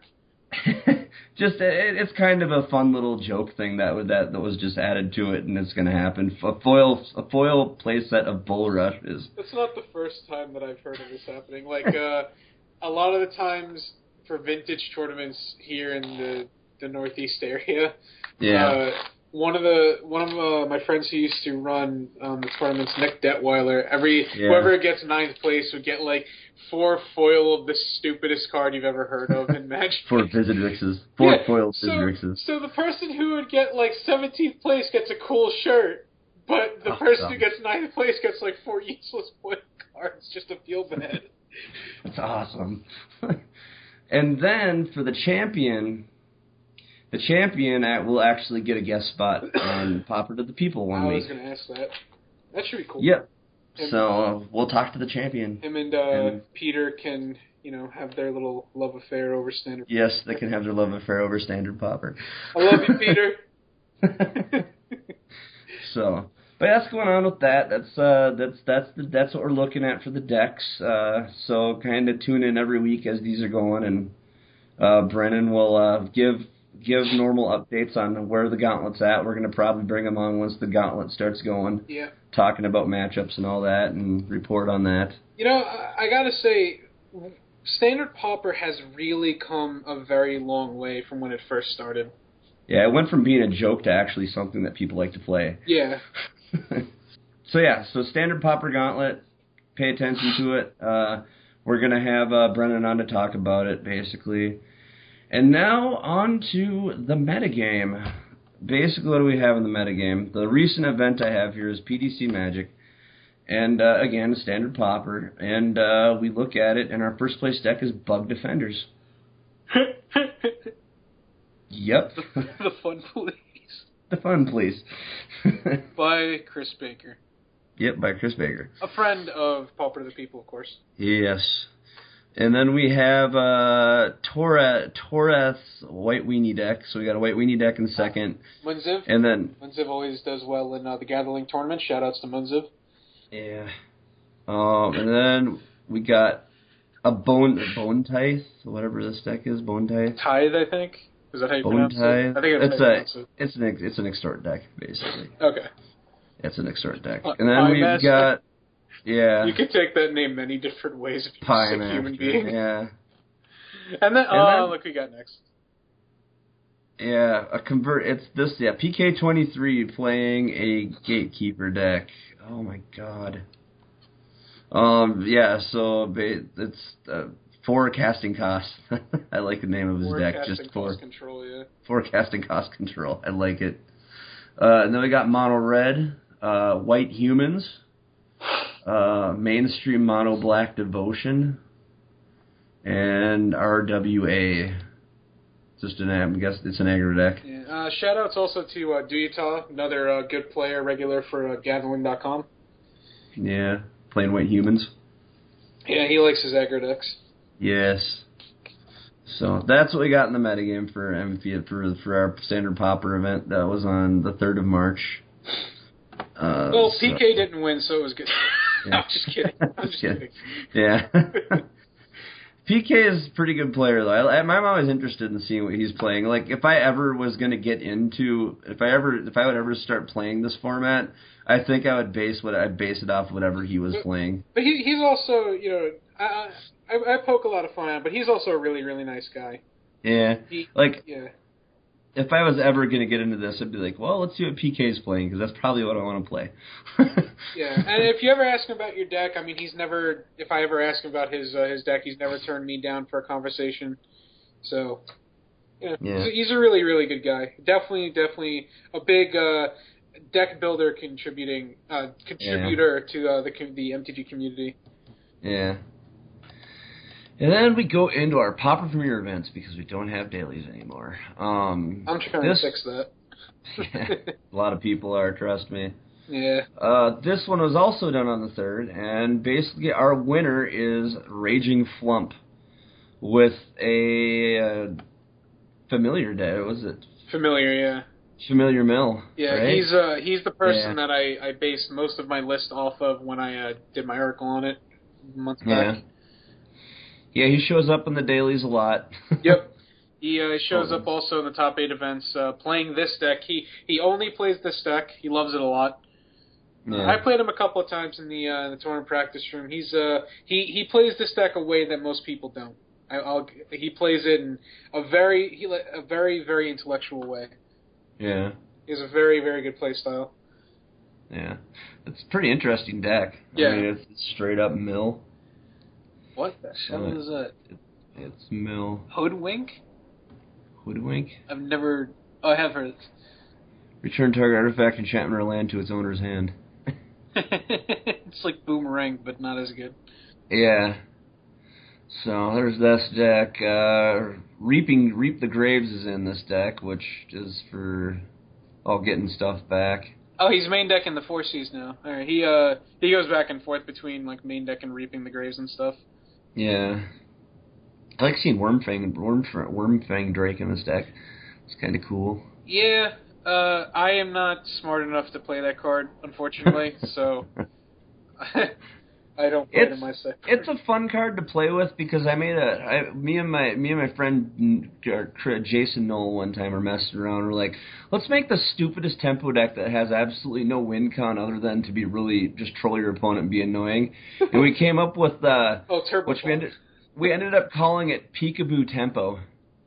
Like basically, you would get out like something annoying, like a like a like a mnemonic wall, Mhm. and uh, like say like a draw spell where you draw a card when it when it enters play or something, and you you do Wormfang Drake, and then you would just pull off infinite uh, bouncing Wormfang Drake in and out of play. So like the one creature that that's covering would come into play temporarily and say hi. Also, you would just break the game. yeah. Hi. I'm gonna screw with the board, and then I'm gonna disappear again, and then I'm gonna show up again. This is mess with the board again. You know, what, you know what that reminds me of? I've actually seen uh, Luis Scott Vargas break Moto with Oblivion rings. yeah. you know the the triple Oblivion ring where it keeps on Yeah. taking one another, and he actually just broke Moto. yeah. Like the game would try to reset and it couldn't. it's instant throw computer out the window. What did I do? yeah. And then we go into our second place deck for this one, Pig Norton, Yep. playing Uh, the same, almost the another- same deck, yeah. almost the same deck.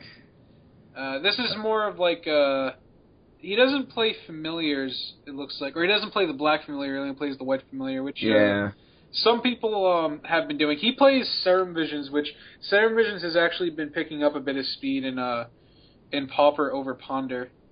Which uh, Really? Yeah, it has. I've seen some people play it. well, they probably want another preordain. Yeah, it, it's it's like a another preordain, like uh the scrying, like um, it's basically the the thing that like Ponder doesn't work well along preordain. Preordain starts at the bottom where Ponder shuffles them back in. Yeah, So some some decks like Serum Visions, some decks don't. But this deck I can definitely see playing Serum Yeah. Visions. I like it the card personally. yeah. We'll go into Serum Visions at the end later down on the show, but yeah. Yeah. Um, it's it's just, it's it's it's it's a reverse of preordain, and I'm guessing it's in there because they just want more preordains Yeah. instead of ponder. One So- card, uh, one card I do like in the sideboard is uh, Stonehorn Dignitary. This guy is a house against like a lot of the green decks in Pauper. Well, yeah, you can't do anything when it flickers. Yeah, with Ghostly Flicker, Mnemonic Wall, and Stonehorn Dignitary, it's Infinite Fog. Mm-hmm. It's like you're just never gonna get an attack phase ever again. No, remember the, remember that thing you called attacking? You remember how you win? You don't need to do that anymore. But I want to win. No, you, don't need to win. You don't need to win. no, you just do nothing. You, Yeah. you build an army and look pretty. It's That's like you can you can still make top eight with only one loss. Just you know, You're just not getting through this. yeah. So yeah, that's pretty sweet. Uh, Peter has a, a, a, a blink deck that he used with this to really tick people off back when we did tournaments. I do love my momentary blink. Yes. and then our next deck here is uh, by Bo Rod. I'm, I'm hoping that's I don't know his how to pronounce his second I'm hoping name. that's the right way. Um, I call him Bo Ruad just to, if I ever meet him, piss him off. This is an interesting take on Delver Blue. yeah. But it's it's it's a strange Delver Blue deck. It's it's a little different. yeah, but uh, fir- first of all, but but when I say piss off Bo Ruad, it it, uh, I, I don't actually mean to piss him off. I'm just joking around. I know some Yeah. people might take that the wrong way. I'm just joking around. It's kind of like when I call Nate Youngkin when I used to call him the bitch. Yeah, I still do, but that's gonna get beeped out. is it? I'm sorry. Chris, Chris edits the show anyway. Um, we have uh, our this is it's a really strange Delver Blue deck. It, Um, it's Well, hold on. Am I, am I not allowed to? Am I not not really allowed? But am I not? Am I not supposed to say the B word or? no, that's fine. He he doesn't like he doesn't like the swearing. Oh, okay. I'm sorry. He's just gonna beep the swearing out. It's fine. I'm sorry. Uh, I did not know that. Yeah, no big deal. Um, but uh, you got Delver Blue, which this is a strange take on Delver Blue. Yeah, it's um, it's an interesting evolution of Delver Blue. Yeah. Uh, mo- most notably, uh, he's playing Aether Adept and only three uh, Cloud of Faeries, which um, I've been a big advocate of only going to three Cloud of Faeries for a very, very long time. Uh, but the one Aether Adept is, is quite interesting. I, I uh, Yeah. I'm not sure why you play Aether Adept over Man-o'-War when Man-o'-War is the same. I think I think it's the same card, but only It is the same card. It it, it does this. I think Man-o'-War is a one one though, or maybe it's. yeah. I think the No, only difference. a two two. I think the only difference between the two is the fact that it's a casting cost. Well, the yeah, the this one's one blue blue and the other one's uh Two blue. two and a, two and a blue. Yeah, Yeah. So Man-o'-War. Um, the reason why I say I don't know why you don't run Man-o'-War is because Man-o'-War is cooler. it is. It's the original. Yeah, but um, Aether Adept is uh, it's a it's an interesting card because with Ninja of the Deep Hours you can get multiple uses out of it. Well, I think yeah. I, I was gonna say I think it's a linchpin for either of those, whether you Yeah. get a deep hours or a, a Spellstutter Sprite. Yeah, yeah. Um, it gets both of them. But also, it's you know you can bounce back your opponent's creature. It's get temp. Yeah, this is true. And then uh, I don't know what the hell one mana leak's doing in here. Yeah, I didn't get third place in a premier event, so I maybe another counter spell. give a one mana leak. Yeah, no, I'd I'd much yeah, that's kind of weird. Like you don't want to play a remove soul. yeah, uh, only through Or- preordain. That alongside uh, Yeah. Fort Ponder is pretty interesting. But um, there's two gush. Yeah, there is. The There's- gush are pretty. Yeah, there's two prevalent. gush, and uh, the the new um, the well semi new addition to Delver is everybody's playing Bone Splitter now. Yeah, Which, to make them make them go a little further. yeah, I I think Bone Splitter is an addition that uh, a lot of us should have just noticed a long time ago. But Yeah, they used to be it show up in the deck every once in a while, but now it's gonna become more prevalent. yeah, for sure. So It, it it definitely um the biggest thing it does is it breaks the Spire Golem mirror because it makes your Spire Golem a four four. yeah. Then uh, we look at our sideboard and we're seeing uh, This Serrated Arrows, Stormbound Geist, yeah Exclude. We're not seeing Steel Sabotage, which that makes me happy. it's actually pretty good though. I I don't disagree with you at all. I just personally think that if you want to deal with affinity, you're better off playing cards like Narcolepsy or or uh, Yeah, uh but it's but the thing about shit. What's the name of the the thing about Steel Sabotage is it, it, in the, it's really good in the mirror. Oh, because play a Delver mirror, it's good. yeah, because it, it counters like Bone Splitter and Spire Golem. In in that regard, I agree. It gets rid of Spire Golems so you can actually get through because I've taken the Delver mirror on when you're staring at the same deck and it's like, oh, you got two Spire Golem, I have two Spire Golem too. Hey, that's fun.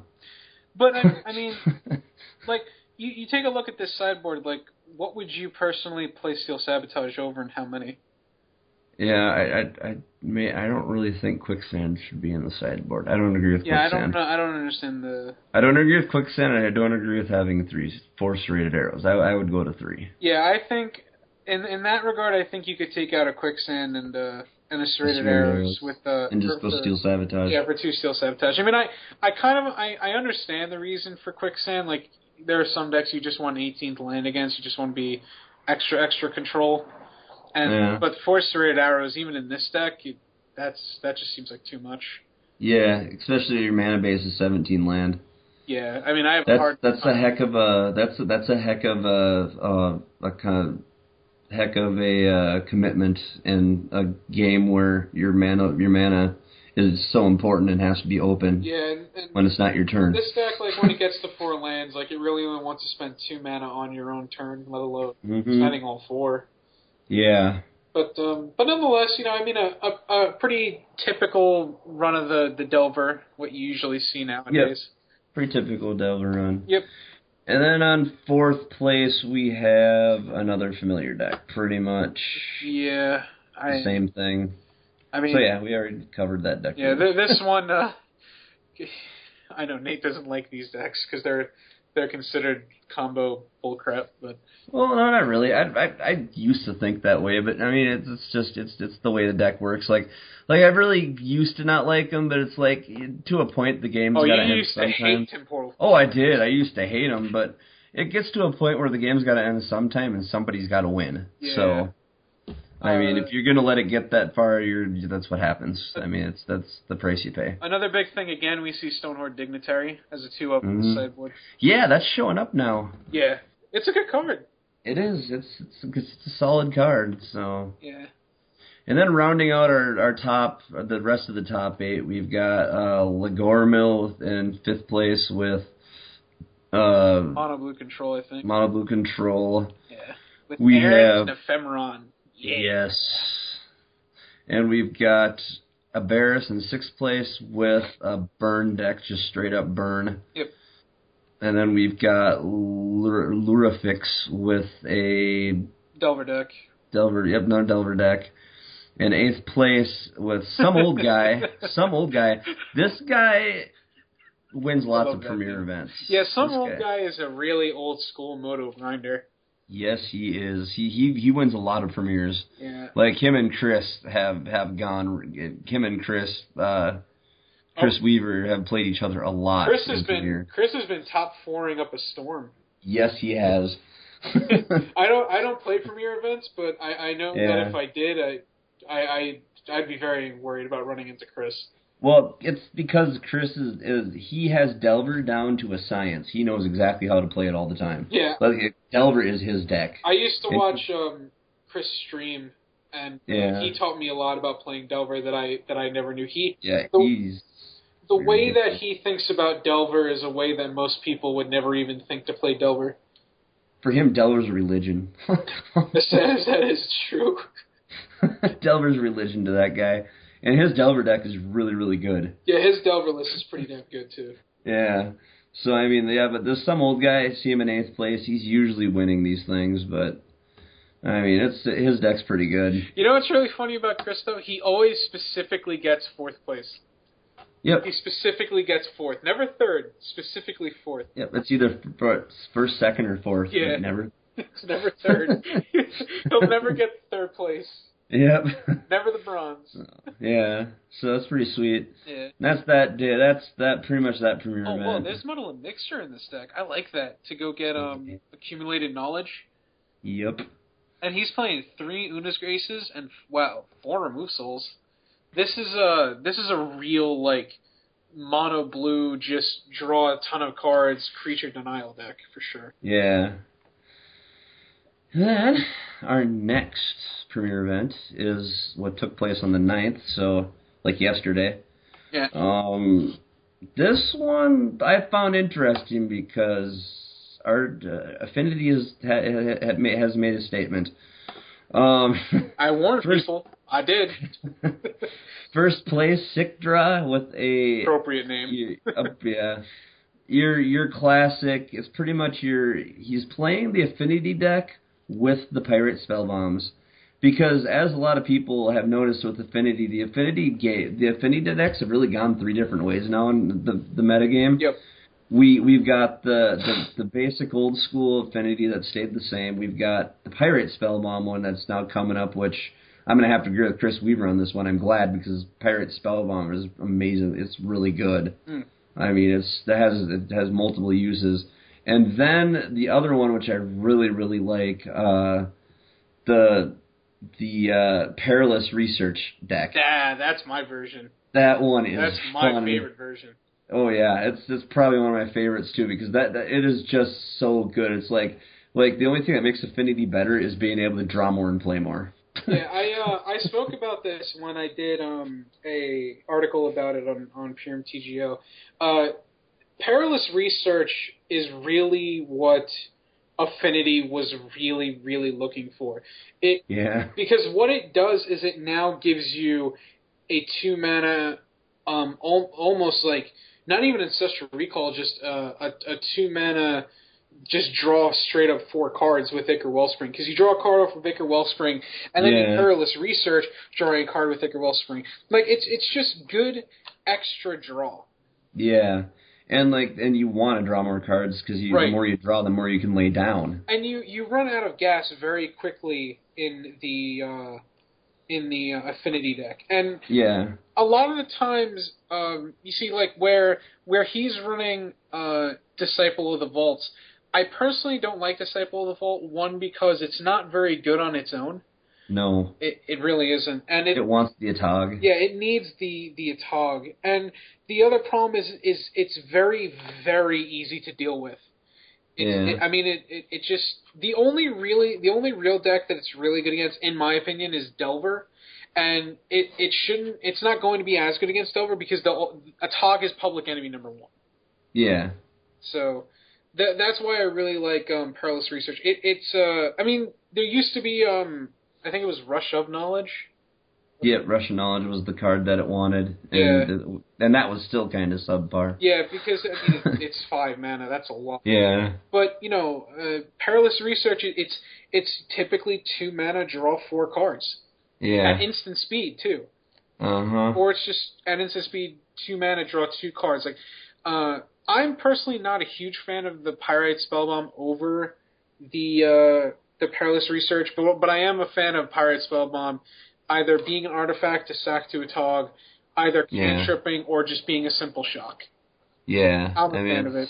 Yeah, that and you, that and you'll you'll find that playing Pyrite Spellbomb really makes your opponent have to play around it. Yeah, I agree.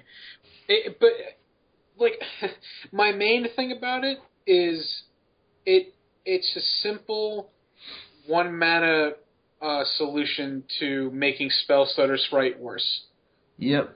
And yeah, it's it's just it's like you're playing your Delver player, and it's like go ahead and play it, but I got this grenade sitting right here, and I know I I'll use it when I have to. Grenade, appro- very appropriate. it's just a grenade. It's just sitting there with the grenade, going, "Try me." yeah.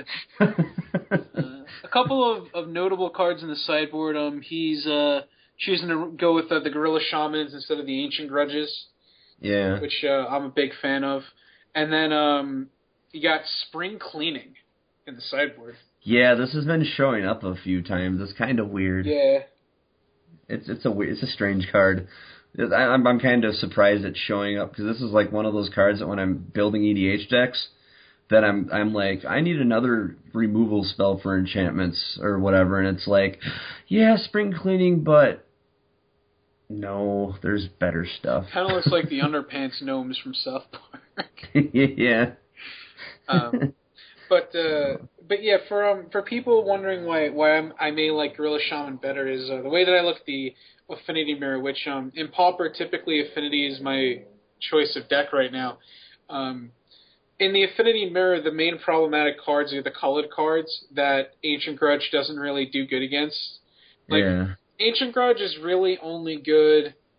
I don't know, maybe the first four turns of the game where you can mana screw your opponent. As where Gorilla Shaman is, if you lay it within the first four turns of the game, you pretty much win. If they can, Yeah, you can just knock every single land they play out. yeah. Or even if like, let's say you draw it on like turn ten or something, even then, like you should have maybe like access to four, maybe five mana. You play, Yeah. you knock all four of their lands off, and then all of a sudden they're Atog and just and their Carapace Forge, and it, it just doesn't do anything. Yeah. So You just shut their engine down pretty yeah, much. that, that's that's personally why I like Gorilla Shaman. Yeah. So that's pretty sweet. That's your first place deck. And Yep. second place, surprise, surprise, Suru with second place. We got another affinity deck, and this one is the Perilous Research deck. Yep. The only problem I have with this deck is why only two Perilous Research? I would be playing four. Because it's so good. It, it, yeah, he's playing the Flayer Husk uh, in the deck, which I've seen Yeah. some people play, uh, but I'm not a big fan of it. no, I'd just rather have the Perilous Research and draw Hey, there's two Rancor in the deck. Yeah, That's interesting. interesting. Rancor and a Tog. That's you're a dirty, dirty sob. That's just called being greedy. Yeah, That's that, all that that is kind of greedy. Just slap on the Rancor. It's just greedy. Uh, I mean, th- yeah, but I mean, you're making without sacrificing artifacts, you're making a pretty decent beefy creature. right. That's three two trample. Another thing that you don't see is uh, there's no Ichor Wellspring to go alongside Perilous Research. Yeah, that's kind of weird.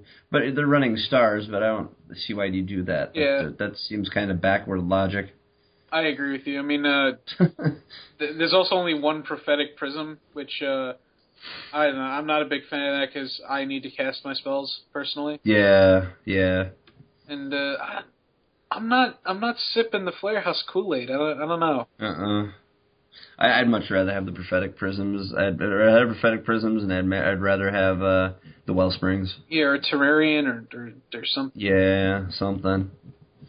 And then the sideboard again, he's going with the Gorilla Shaman, and we got we got Krark-Clan Shaman Yeah. in here too, to go against those the the one ones with electrickery. Yep. Because sometimes you don't want your standard bear. That that's That's a blast from the past.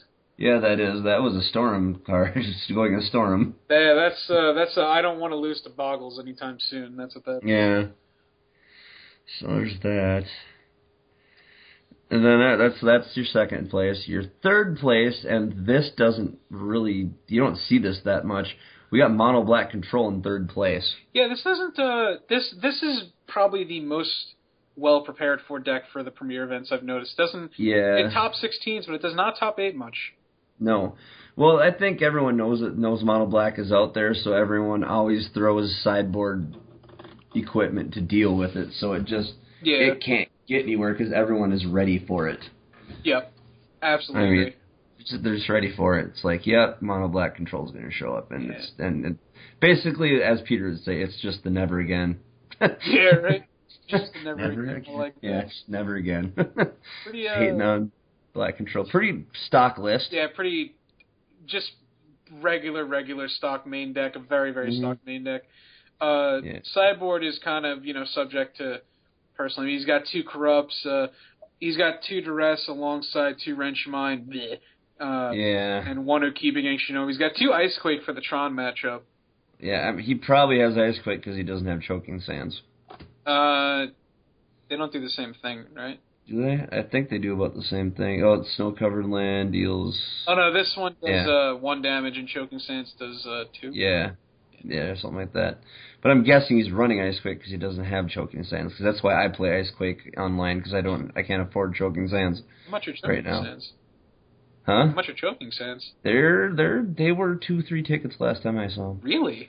Yeah. I'm surprised. Oh, so but yeah, it's a pretty stock list. I mean, it's it's mono black. It's the greed because this one is It's the Boogeyman. yeah the boogeyman one. So Well, it's like dredged to vintage. You always want to prepare for it somehow if you can. yeah, And I mean, uh, you know, if you're not playing Crypt Rats, I mean, compared to, uh, which not every mono black deck uh, plays Crypt Rats. I mean, I've seen plenty No. of them without them. It's a very cheap, just good deck.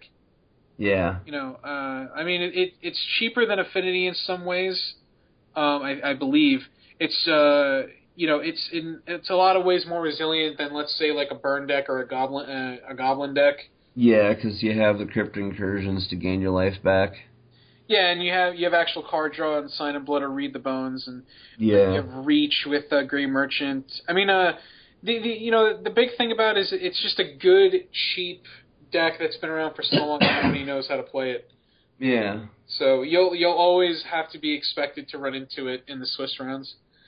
But uh, still still holding the corrupt in the sideboard just in case. Yeah. I, I'm I'm guessing this that it isn't played that much. It's just that one little, you know. I still like Sometimes I still like Yeah. Corrupt. So, I still like corrupt too. yeah. But there's we have that one. Our next, our fourth place is Serial Kinder. Serial what? Yeah, Serial Kinder, fourth place. And we have here a mono blue control deck. Yep. Just regular mono blue control. Yep, stock mono blue control. Repulse, repeal, Oona's Grace, Yeah. miscalculation, all the good stuff. Everything that's supposed to be there. Yep. Um, and then uh, then rounding out our top eight, we have uh, Sol Solve fifth place. Silv? Silv, yeah, Something. Silv. So I don't care, something or other. And this is our Tron control deck. Yep, typical Which- Retron. I'm happy to see it because I remember when uh, when they banned that, I'm like, this, someone's going to do something with Urzas, and I can't remember who it was, but they're like, no, they're not going to do anything with Urzas. I'm like, someone's going to try it. Bring Cloud Post back. Not. yeah, I'm kind of kind of surprised that this deck actually did get fifth place, considering that your your uh your Let's see who he lost to in the top eight. yeah your your your affinity decks are up there. He lost to uh Siri- Hold on a second. Okay. Sorry about that. He lost to uh, Serial Kinder, our fourth place mono blue deck, which uh, Yeah. that doesn't really surprise me. Um, mono blue and Delver are are hard for uh, for Tron just because um, they don't. I mean, they don't really have enough stuff. Yeah. you know, it, it's kind of like uh, uh, when you when you look back at um, one of the Pro Tour top eights, uh, you take a look at I think it was uh, Pro Tour Los Angeles or something. It was whichever one. Uh, I think um, Antoine Ruel won against Billy Moreno, and uh, Yeah. he he was playing Psychotog, just regular blue black, and then um, he ended up facing against Kenji Tsumura, who was playing the Gips version of Blue Black Psych- of a Yeah. Psychotog. And one of the things that Randy Buehler pointed out was everybody thought Kenji was just a dog in the matchup because the way that his deck was spread out, he just didn't have enough stuff Yeah. to deal with it at all. And I mean, No. you you know you, if you dissect the Tron deck, you see you have ancient stirrings, um, and you, you have four ancient stirrings, four expedition maps. Those are four. Those are eight spells out of twenty eight just to go and find your your Tron pieces, and Yeah. then you have four chromatic spheres, four chromatic stars, and for Prophetic Prism, which is twelve more spells that don't do anything; they just dig you farther. Yeah, like you're just spending your turns digging uh, to get stuff and then Yeah, pulling something out. and you end up just playing like one spell. Like you end up playing like one Mulldrifter turn or one Fangren Yeah. Marauder. Yes, you can you can gain a lot of life with Fangren Marauder, but it's not usually going to be that much because everybody who knows about Tron knows that Fangren Marauder is the best card in your deck. Yeah, So, uh, yeah, Let, let me ask you uh, a question. So, yeah. wh- who do you think is favored in the Affinity versus Tron matchup? I think it's the affinity, just because affinity can just explode faster. Yeah. Because I mean, it, it depends on what version they're playing. If they're playing the perilous, Yeah. well, yeah, that one's that one's a hard matchup. You have to resist doing what you really want to do. But if you're playing t- traditional, traditional, uh, uh, you're ju- just your plain old traditional affinity. That's I don't care. Take waste your you, it's waste waste waste the next four turns looking for your engine. I don't care. Yeah. I'm I'm coming down your throat with four fours. And I have Disciple of Vault waiting to just put in the final four, five damage and make you put six Yeah. under. Exactly. So it's like, yeah, just waste your time. Surpri- you know. Surprisingly, you're the first person to ever agree with me that Affinity beats Tron. Yeah, it's like it all depends on what version is. Like like you're you're you really like I said, your perilous mat your perilous affinity deck, you're resisting doing what you really want to do. But you see, like, I think that both versions of Affinity beat Tron because the only thing that Tron has is Fangren Marauder. Now, granted, Affinity can't really beat Fangren Marauder very easily. It's a five-five. You, you can't Yeah. really do that much, and they gain so much life. But I, I mean, I put three Doomblades in my sideboard, and I never look Yeah. back. I just, I Yeah. have not lost to Tron because the problem with with uh, with Tron is just that I never have time. Like unless I I am lucky and I get turn three Tron, I never have time to actually get. Yeah, you know? you're just getting your engine going and getting to do stuff when you're like, oh, by the way, you're already at two. yeah. it's like oh, so that's that's cool. That's a that's a really really pretty engine you got there, but you're already at two. Yeah, it's like, hey, I finally got Tron in line on turn five. Yeah, you're dead. Wait, what? I have a Galvanic Blast. You're at two. What? yeah. That's not magic.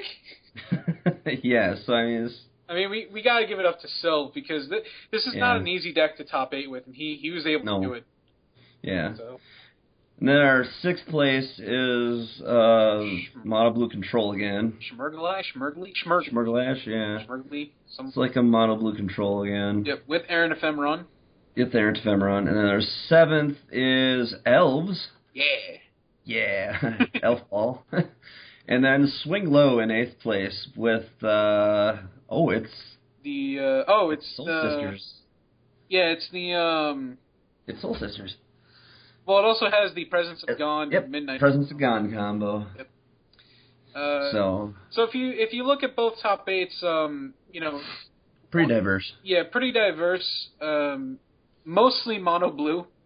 Yeah. I mean, mostly mono blue. What are you what are you gonna say? But yeah. no, uh, no blue red. No. No blue red. Anyway, Yeah, this is the first one I've seen where Eye Candy has not been in the top eight. Yeah, Because I Eye Candy shows up in the top eight quite a bit. but uh, another premiere event taken down by Raging Flump. I think that's like three premiere events already with his uh, his version of uh, yep. familiar mill things. Yeah.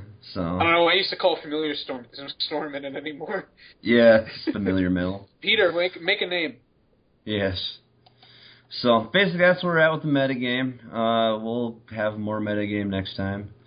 Uh, but now on to finance. This is usually Dan's section, but being he's not here, I've kind of kind of added my little spiel now because I'm Yeah, this is all you. I I'm I'm buying stuff Holy on eBay. Holy crap! Serum Vision six dollars? Yeah, so I said we're, we're going into that. Uh, eBay hot list right serious? now. Yeah, right now on eBay, anything that's modern is selling like selling like mad. Serum Visions are six bucks in paper. Um, Sleight of Hands are three bucks in paper, and I completely understand why because you don't have Ponder and Preordain and Modern. These are your go-to draw spells. I mean, Christ. you need them. You just need them if you're playing blue, any type of blue and uh, Modern to draw. So what would preordained cost if it was if it was unbanned like fifteen? Oh, yeah, that's scary. It's ridiculous. For probably. Uh, but so Serum Vision is six bucks. I sold a playset of these on eBay for twenty. Yeah, I need to like dig up my Serum Vision somewhere here. Slapped those bad boys on eBay and made twenty bucks on a playset. Yeah. Pretty sweet.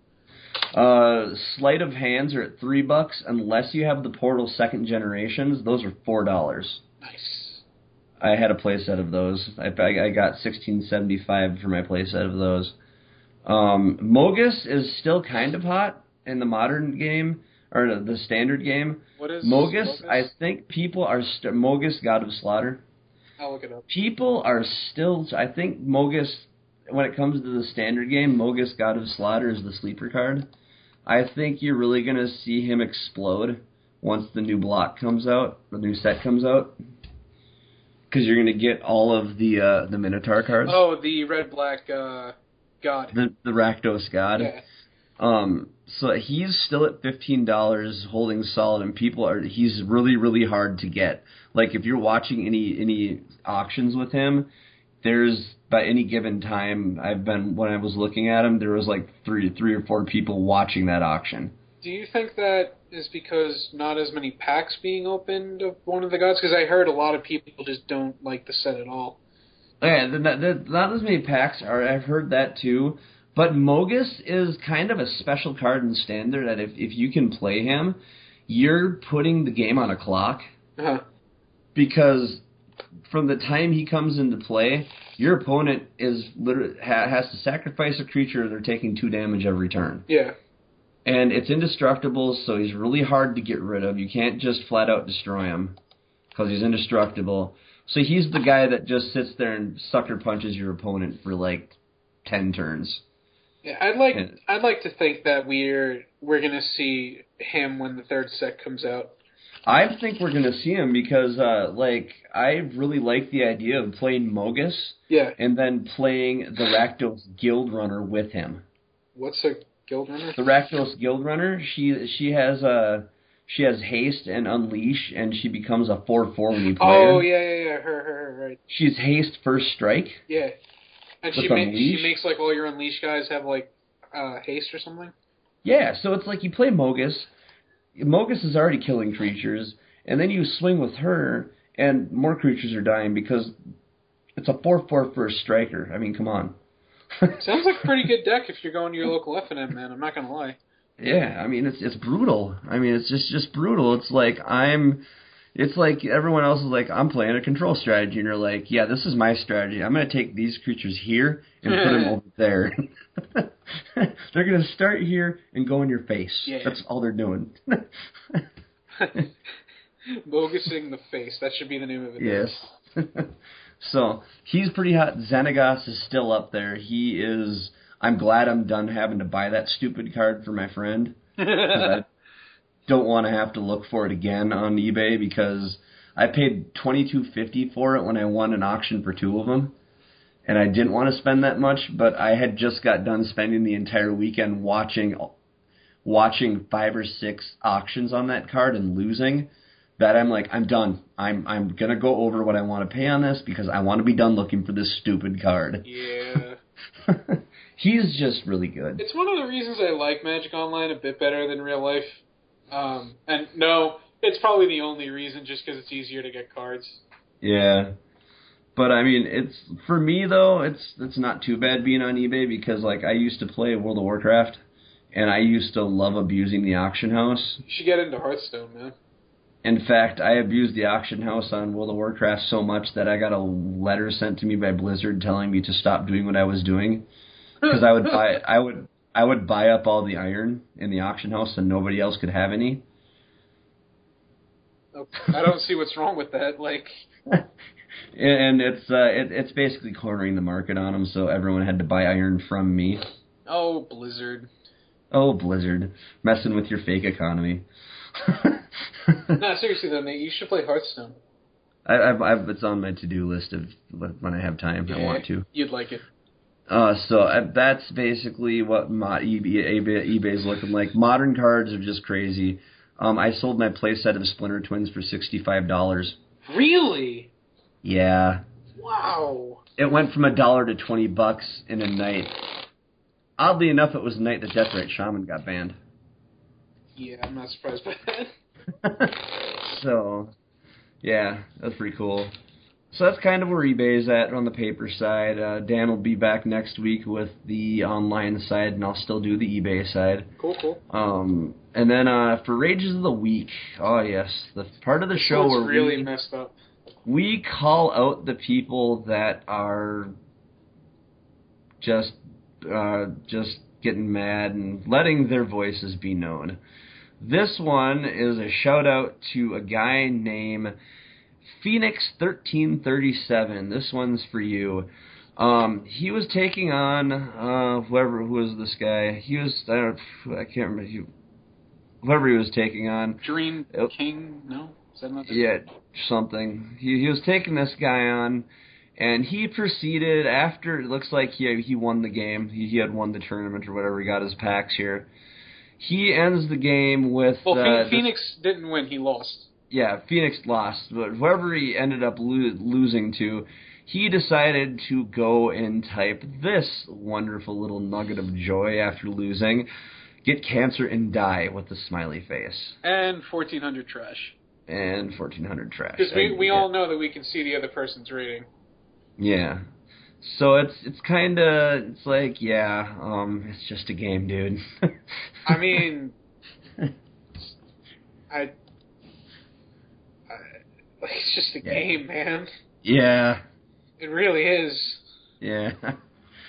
So yeah, that's what happened here. That's this is just what he put. So so yeah, Phoenix thirteen thirty seven. We just called you. We just called you out. Um, then we got. oh, Nate uh, did, I mean, I did whatever. I I don't care. It's I'm being ridiculous. Are they supposed to be two different links? Yeah, there's two separate links here. They're both the same picture. No, they're not. for me they are. Oh no, they're not. Sorry, No, they're not. This one is idiot. funny. folks. I'm an idiot. This one is funny because remember we talked about duress and how awesome that card was. this whole scenario Jesus, man, was handed out over a duress. it's just a duress. Holy crap! This guy's freaking out over a duress and concedes the match. yeah, It's just a duress. Wait, was this a draft? I have no clue, but it is just a duress, and oh my god, Oh my god! this is like the duress. Sh- yeah. He, he, I, we don't know who actually. First of all, you don't see your opponent's deck; you see your opponent's hand. Yeah. so yeah, this guy conceded and he covered his name up apparently. Yeah. But yeah, he conceded over a duress. Wow. That's, yeah. Uh, that's that that's something else. I, I, yeah. I don't think I've ever gone. I don't think I've ever gone like snap concede to a duress in my life. Yeah. So that's pretty interesting. It's like you're at a pro tour, right? And you just see like turn one duress uh, in, in like the finals, and you're just like, you know what? Screw this game. Duress sucks. Snap concede forty thousand dollars. What? so this is what the guy wrote, and this is kind of funny. This is ap- th- this conversation takes place after he quit. He concedes from the game. Um, he responds with, "Why do you guys think that is that that's a good card to start out with? Spoils the gameplay. Seeing your opponent's deck concedes the match." I, I yeah, I get it. And his opponent was on a mull to six too. Like, yeah, really. so, yeah, that that's interesting. Just a duress. That that's it. The game hadn't even started yet. I, I really want to know if there was any like money on the line for this, because yeah, too good to be true. yeah, Unless he really, really hates duress that bad.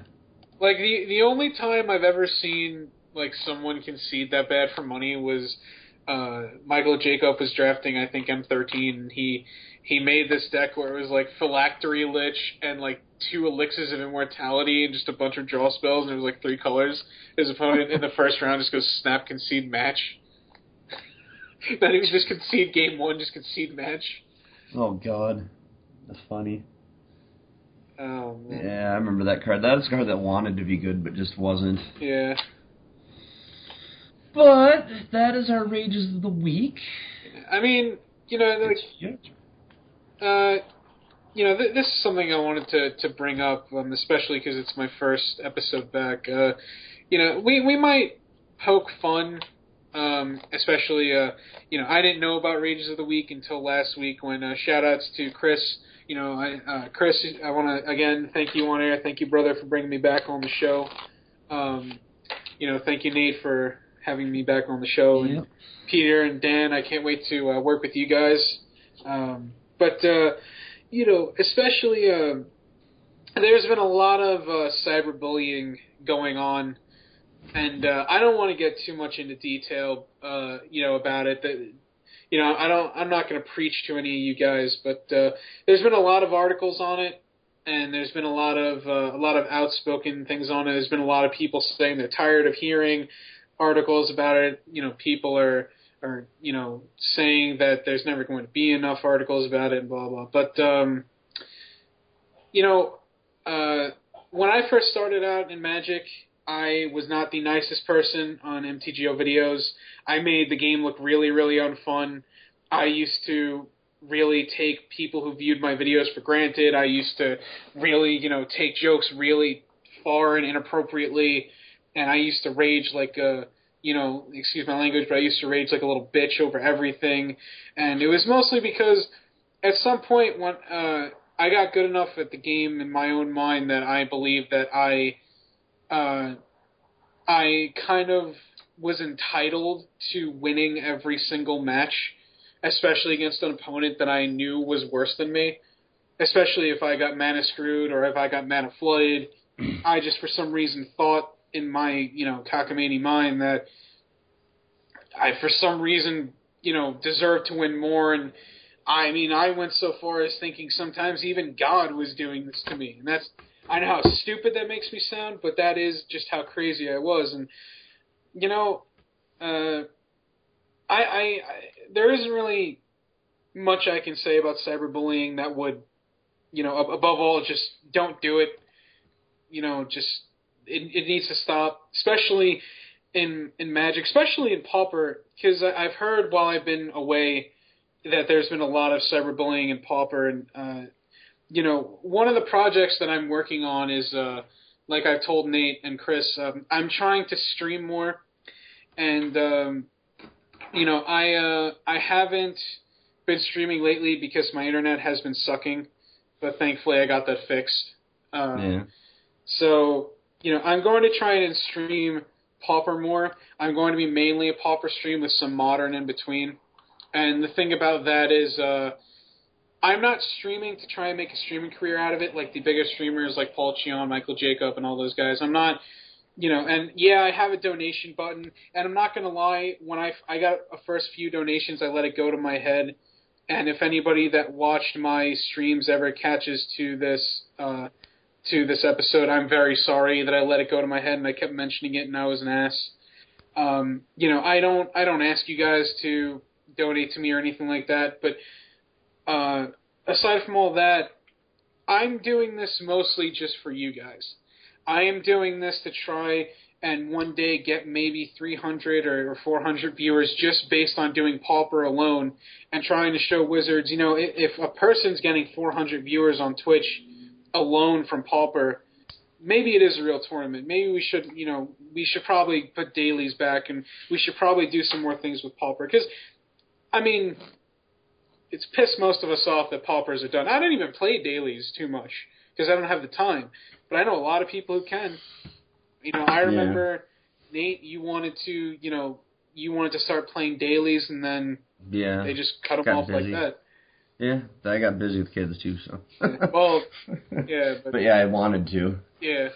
Uh, so, you know, I'm trying to, to also do that for the community, but uh, but also, um, back to the cyberbullying. The last thing I'll say about it is, uh, I'll be the first person to take a step forward as far as cyberbullying goes, just to show you guys that we can, you know, get past this cyberbullying bullcrap and become civil and friendly with everybody, especially in Pauper. So, Jason Moore, I am sorry for what I did when I upset you with the little jokes that I made towards your article. I am very sorry that I poked fun at you. Uh, you know, I didn't really think about it at the time, but I will fully happily admit that I was in the wrong. You know, making jokes to him, you know, uh, when we were in a private conversation would have been one thing. And even though we were friends, um, it still didn't make it right that I went on a well known, publicly listened to podcast and poked fun at another person's article. That that's kind of like poking fun at someone else's kid. And at the time, I didn't really think about it, but over time, I I have, and it's true. So, Jason, I am sorry, and I hope that you listen to this episode, and I hope that we can become friends again, and you know maybe work on a project together or anything. And I know a lot of guys, I know a lot of people who are listening to this are probably thinking I'm not sincere, and I know a lot of you don't have very uh, uh, you know, good thoughts towards me, and a lot of you don't don't like me too much, and that's fine. Son of a bitch. I'm okay. I'm I'm not you know I'm not uh, looking to be liked by everybody because I know that I've done a lot of wrong, and I know that I've painted a pretty damn bad picture of me. Um, but I hope that uh, hopefully I can change a lot of your a lot of all of you uh, perspective on on me. And uh, you know, again, uh, Jason, I, I don't, I'm, you know, I'm not angry at you for the article that you wrote. You wrote it in, in anger, and I'm not sure if you if you forgive me. But uh, and I'm not saying I forgive you because I'm not saying you did anything wrong. I, you know that's that's another conversation that you and I could have privately, and uh, I don't think you did anything wrong. Uh, so, you know, Jason, I, again, I am sorry, and I hope that this is uh, this is another uh, way to show all of you that, you know, even someone like me, for my reputation for the past three years, even someone like me can come to his senses and realize the wrong that I have done.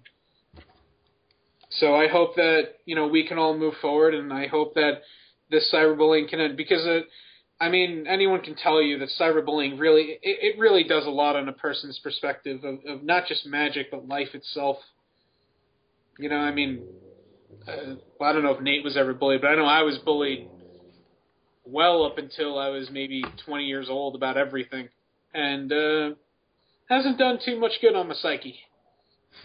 hasn't done too much good, but you know, um, I'm better now, so uh, you know, I hope to even have Jason on this show once, so that uh, we'll you know, do it yet. I, I know I've I've I've thought about it. Yeah. So So I hope that you know Jason and I can even hang out on this show uh, one day, and I'm sure that we can get along and become friendly again. So, you know, again, I'll say it one more time, just so that people know that I'm actually sincerely sorry, and I'm not doing it just to make me look better. Jason, I I am sincerely very sorry for what happened, and I, I'll I'll admit that I was still what I, that when you made the article about me, I was bitter and I was angry, and for a very long time I was upset. And you know, I'll I'll be a grown up about it. I'll admit that you know, I I still think that you went to a big length for what you did, but I I fully think that your the your anger towards the situation was justified. And I mean, you basically did the same thing I did, so I can't be angry at you for it. So that's what I wanted to say. cool. But with that, really no. Uh, well, we haven't really had a lot of people writing in, but we still have lots of people listening to the show. It's crazy. Now that Wizards has recognized us, finally. Just kidding. I just think it's awesome uh, that that we were uh, that we were, that the mothership picked us up. So it's pretty sweet. Hey, it's a step in the right direction. Yeah, it is. Um, but uh, it's nice having you back. Thank you very much. It's glad to Finally be got back. my other got some of my other half back. It's awesome. I think my wire to my cell phone charge is breaking. Nope, never mind. Yeah. Really bad if it was. Uh, but yeah, so uh, Peter will be back next week. Yep. Uh, we'll have Dan back next week, so we'll have the whole crew back. And uh, we're probably gonna let the other host jump in and join us whenever they feel like it. So Literally, whenever they feel like it. literally whenever they feel like it. So they know when we record. So whenever. Oh, um, But uh, oh, sorry. go ahead. Uh, also, uh, I promised I would do this. Um, if any of you listening here are into f- the fighting game circuit, whether it be uh, Street Fighter, Marvel, um, well, mainly Street Fighter, but um, please do me a favor and check out ESGN TV on Twitch. It is, uh, if anybody is into Hearthstone, it was the the esports thing that they were doing for Hearthstone, where they uh, flew people like Kripp and Trump out to Berlin. Um, they're doing it for Street Fighter, and they, they really don't get as many views as they justifiably should. And I'm trying to help get the word out. So please check it out and make sure that you let everybody else know about it. You know, um, so just want to get that out there. Um, but with that being said, where the where the can they contact you, Mike? Uh, you know, they can contact me on uh, YouTube under the YouTube name MikeyK159. You can check out my streams on twitch.tv slash MikeyK159. Um, I I have an email that I uh, kind of forgot the password to, so I don't really don't really want to give that out to make me look like a Yeah. jerk. But um, but uh, you know, my Magic Online name is Mikey K159. If you want to contact me, I do always look at my YouTube messages. I do always look at my Twitch messages. So if you want me to be, if you want to be heard by me, feel free to contact me. Cool. You can reach me at uh, at Twitter at, at Nathan Youngkin. Uh, Twitter. You can get me on NUCon on MTGO. Um, and uh, of course, uh, visit my page and Yukon MTG Sales. Um, selling stuff on eBay, all that stuff. And uh, yeah, so that's pretty much where you can catch me. But with that being said, you got anything else, Mike? Uh, yeah, I want to, you know, again, uh, Go for it. Chris, thank you very much for bringing me back on the show. Uh, you know, I, I hope that you can be on the show at some point at least, so you know, it can be like the the good old days. Uh, you know, Nate, I look forward to uh, to working with you. I, I look forward to uh, talking to the old crew again, to Maddie, to Peter. I look forward to uh, working with Dan and uh, you know uh, Chris uh, Weaver. Um, I know you and I have run across uh, paths, I believe, on, on Twitch, and uh, I was hoping to work with you on here, but unfortunately, I know that life got in the way. So I uh, I hope that one day we can do some kind of collaboration for uh, for Pauper in some way. But um, but yeah, um, again, you know, just I want to say, you know, stop the cyberbullying. Needs to end. We're all adults. Well, I'd like to think most of us are adults anyway. Uh, I don't know. There could be some kid. I, you know, I'm just gonna stop talking about that. Um, uh, you know, again, uh, I still have the dream of trying to have some kind of like big Pauper Nationals tournament at Gen Con or something where we do commentary and stuff. And unfortunately, that I don't really know if that can be something worked towards without Wizards supporting us. You know, so uh, I'm not trying to become the ambassador for Pauper. I'm just trying to help it out as much as I can. You know, unfortunately, I've never, you know, I don't have any ties to Wizards. I've never, you know, worked at Wizards or went to the Community Cup or ever, you know, I don't go to Grand Prix very often and talk to Wizards people. So, um, you know, but uh, but yeah, uh, Cool, cool. I hope to one day go to the Community. I think that's my big dream. Community Cup. Yeah, that that's my big MTG bucket list is to go to the Community Cup one one year, like Alex Ullman got to do. Yeah. That's cool. That'd be really sick. But with that being said, I'm Nate. And I'm Mike. This is Pauper to the People. Papa. Still got the singing voice in me. Do it. I did. I did. Good. Awesome. With that, that is a show. Yeah. In the can and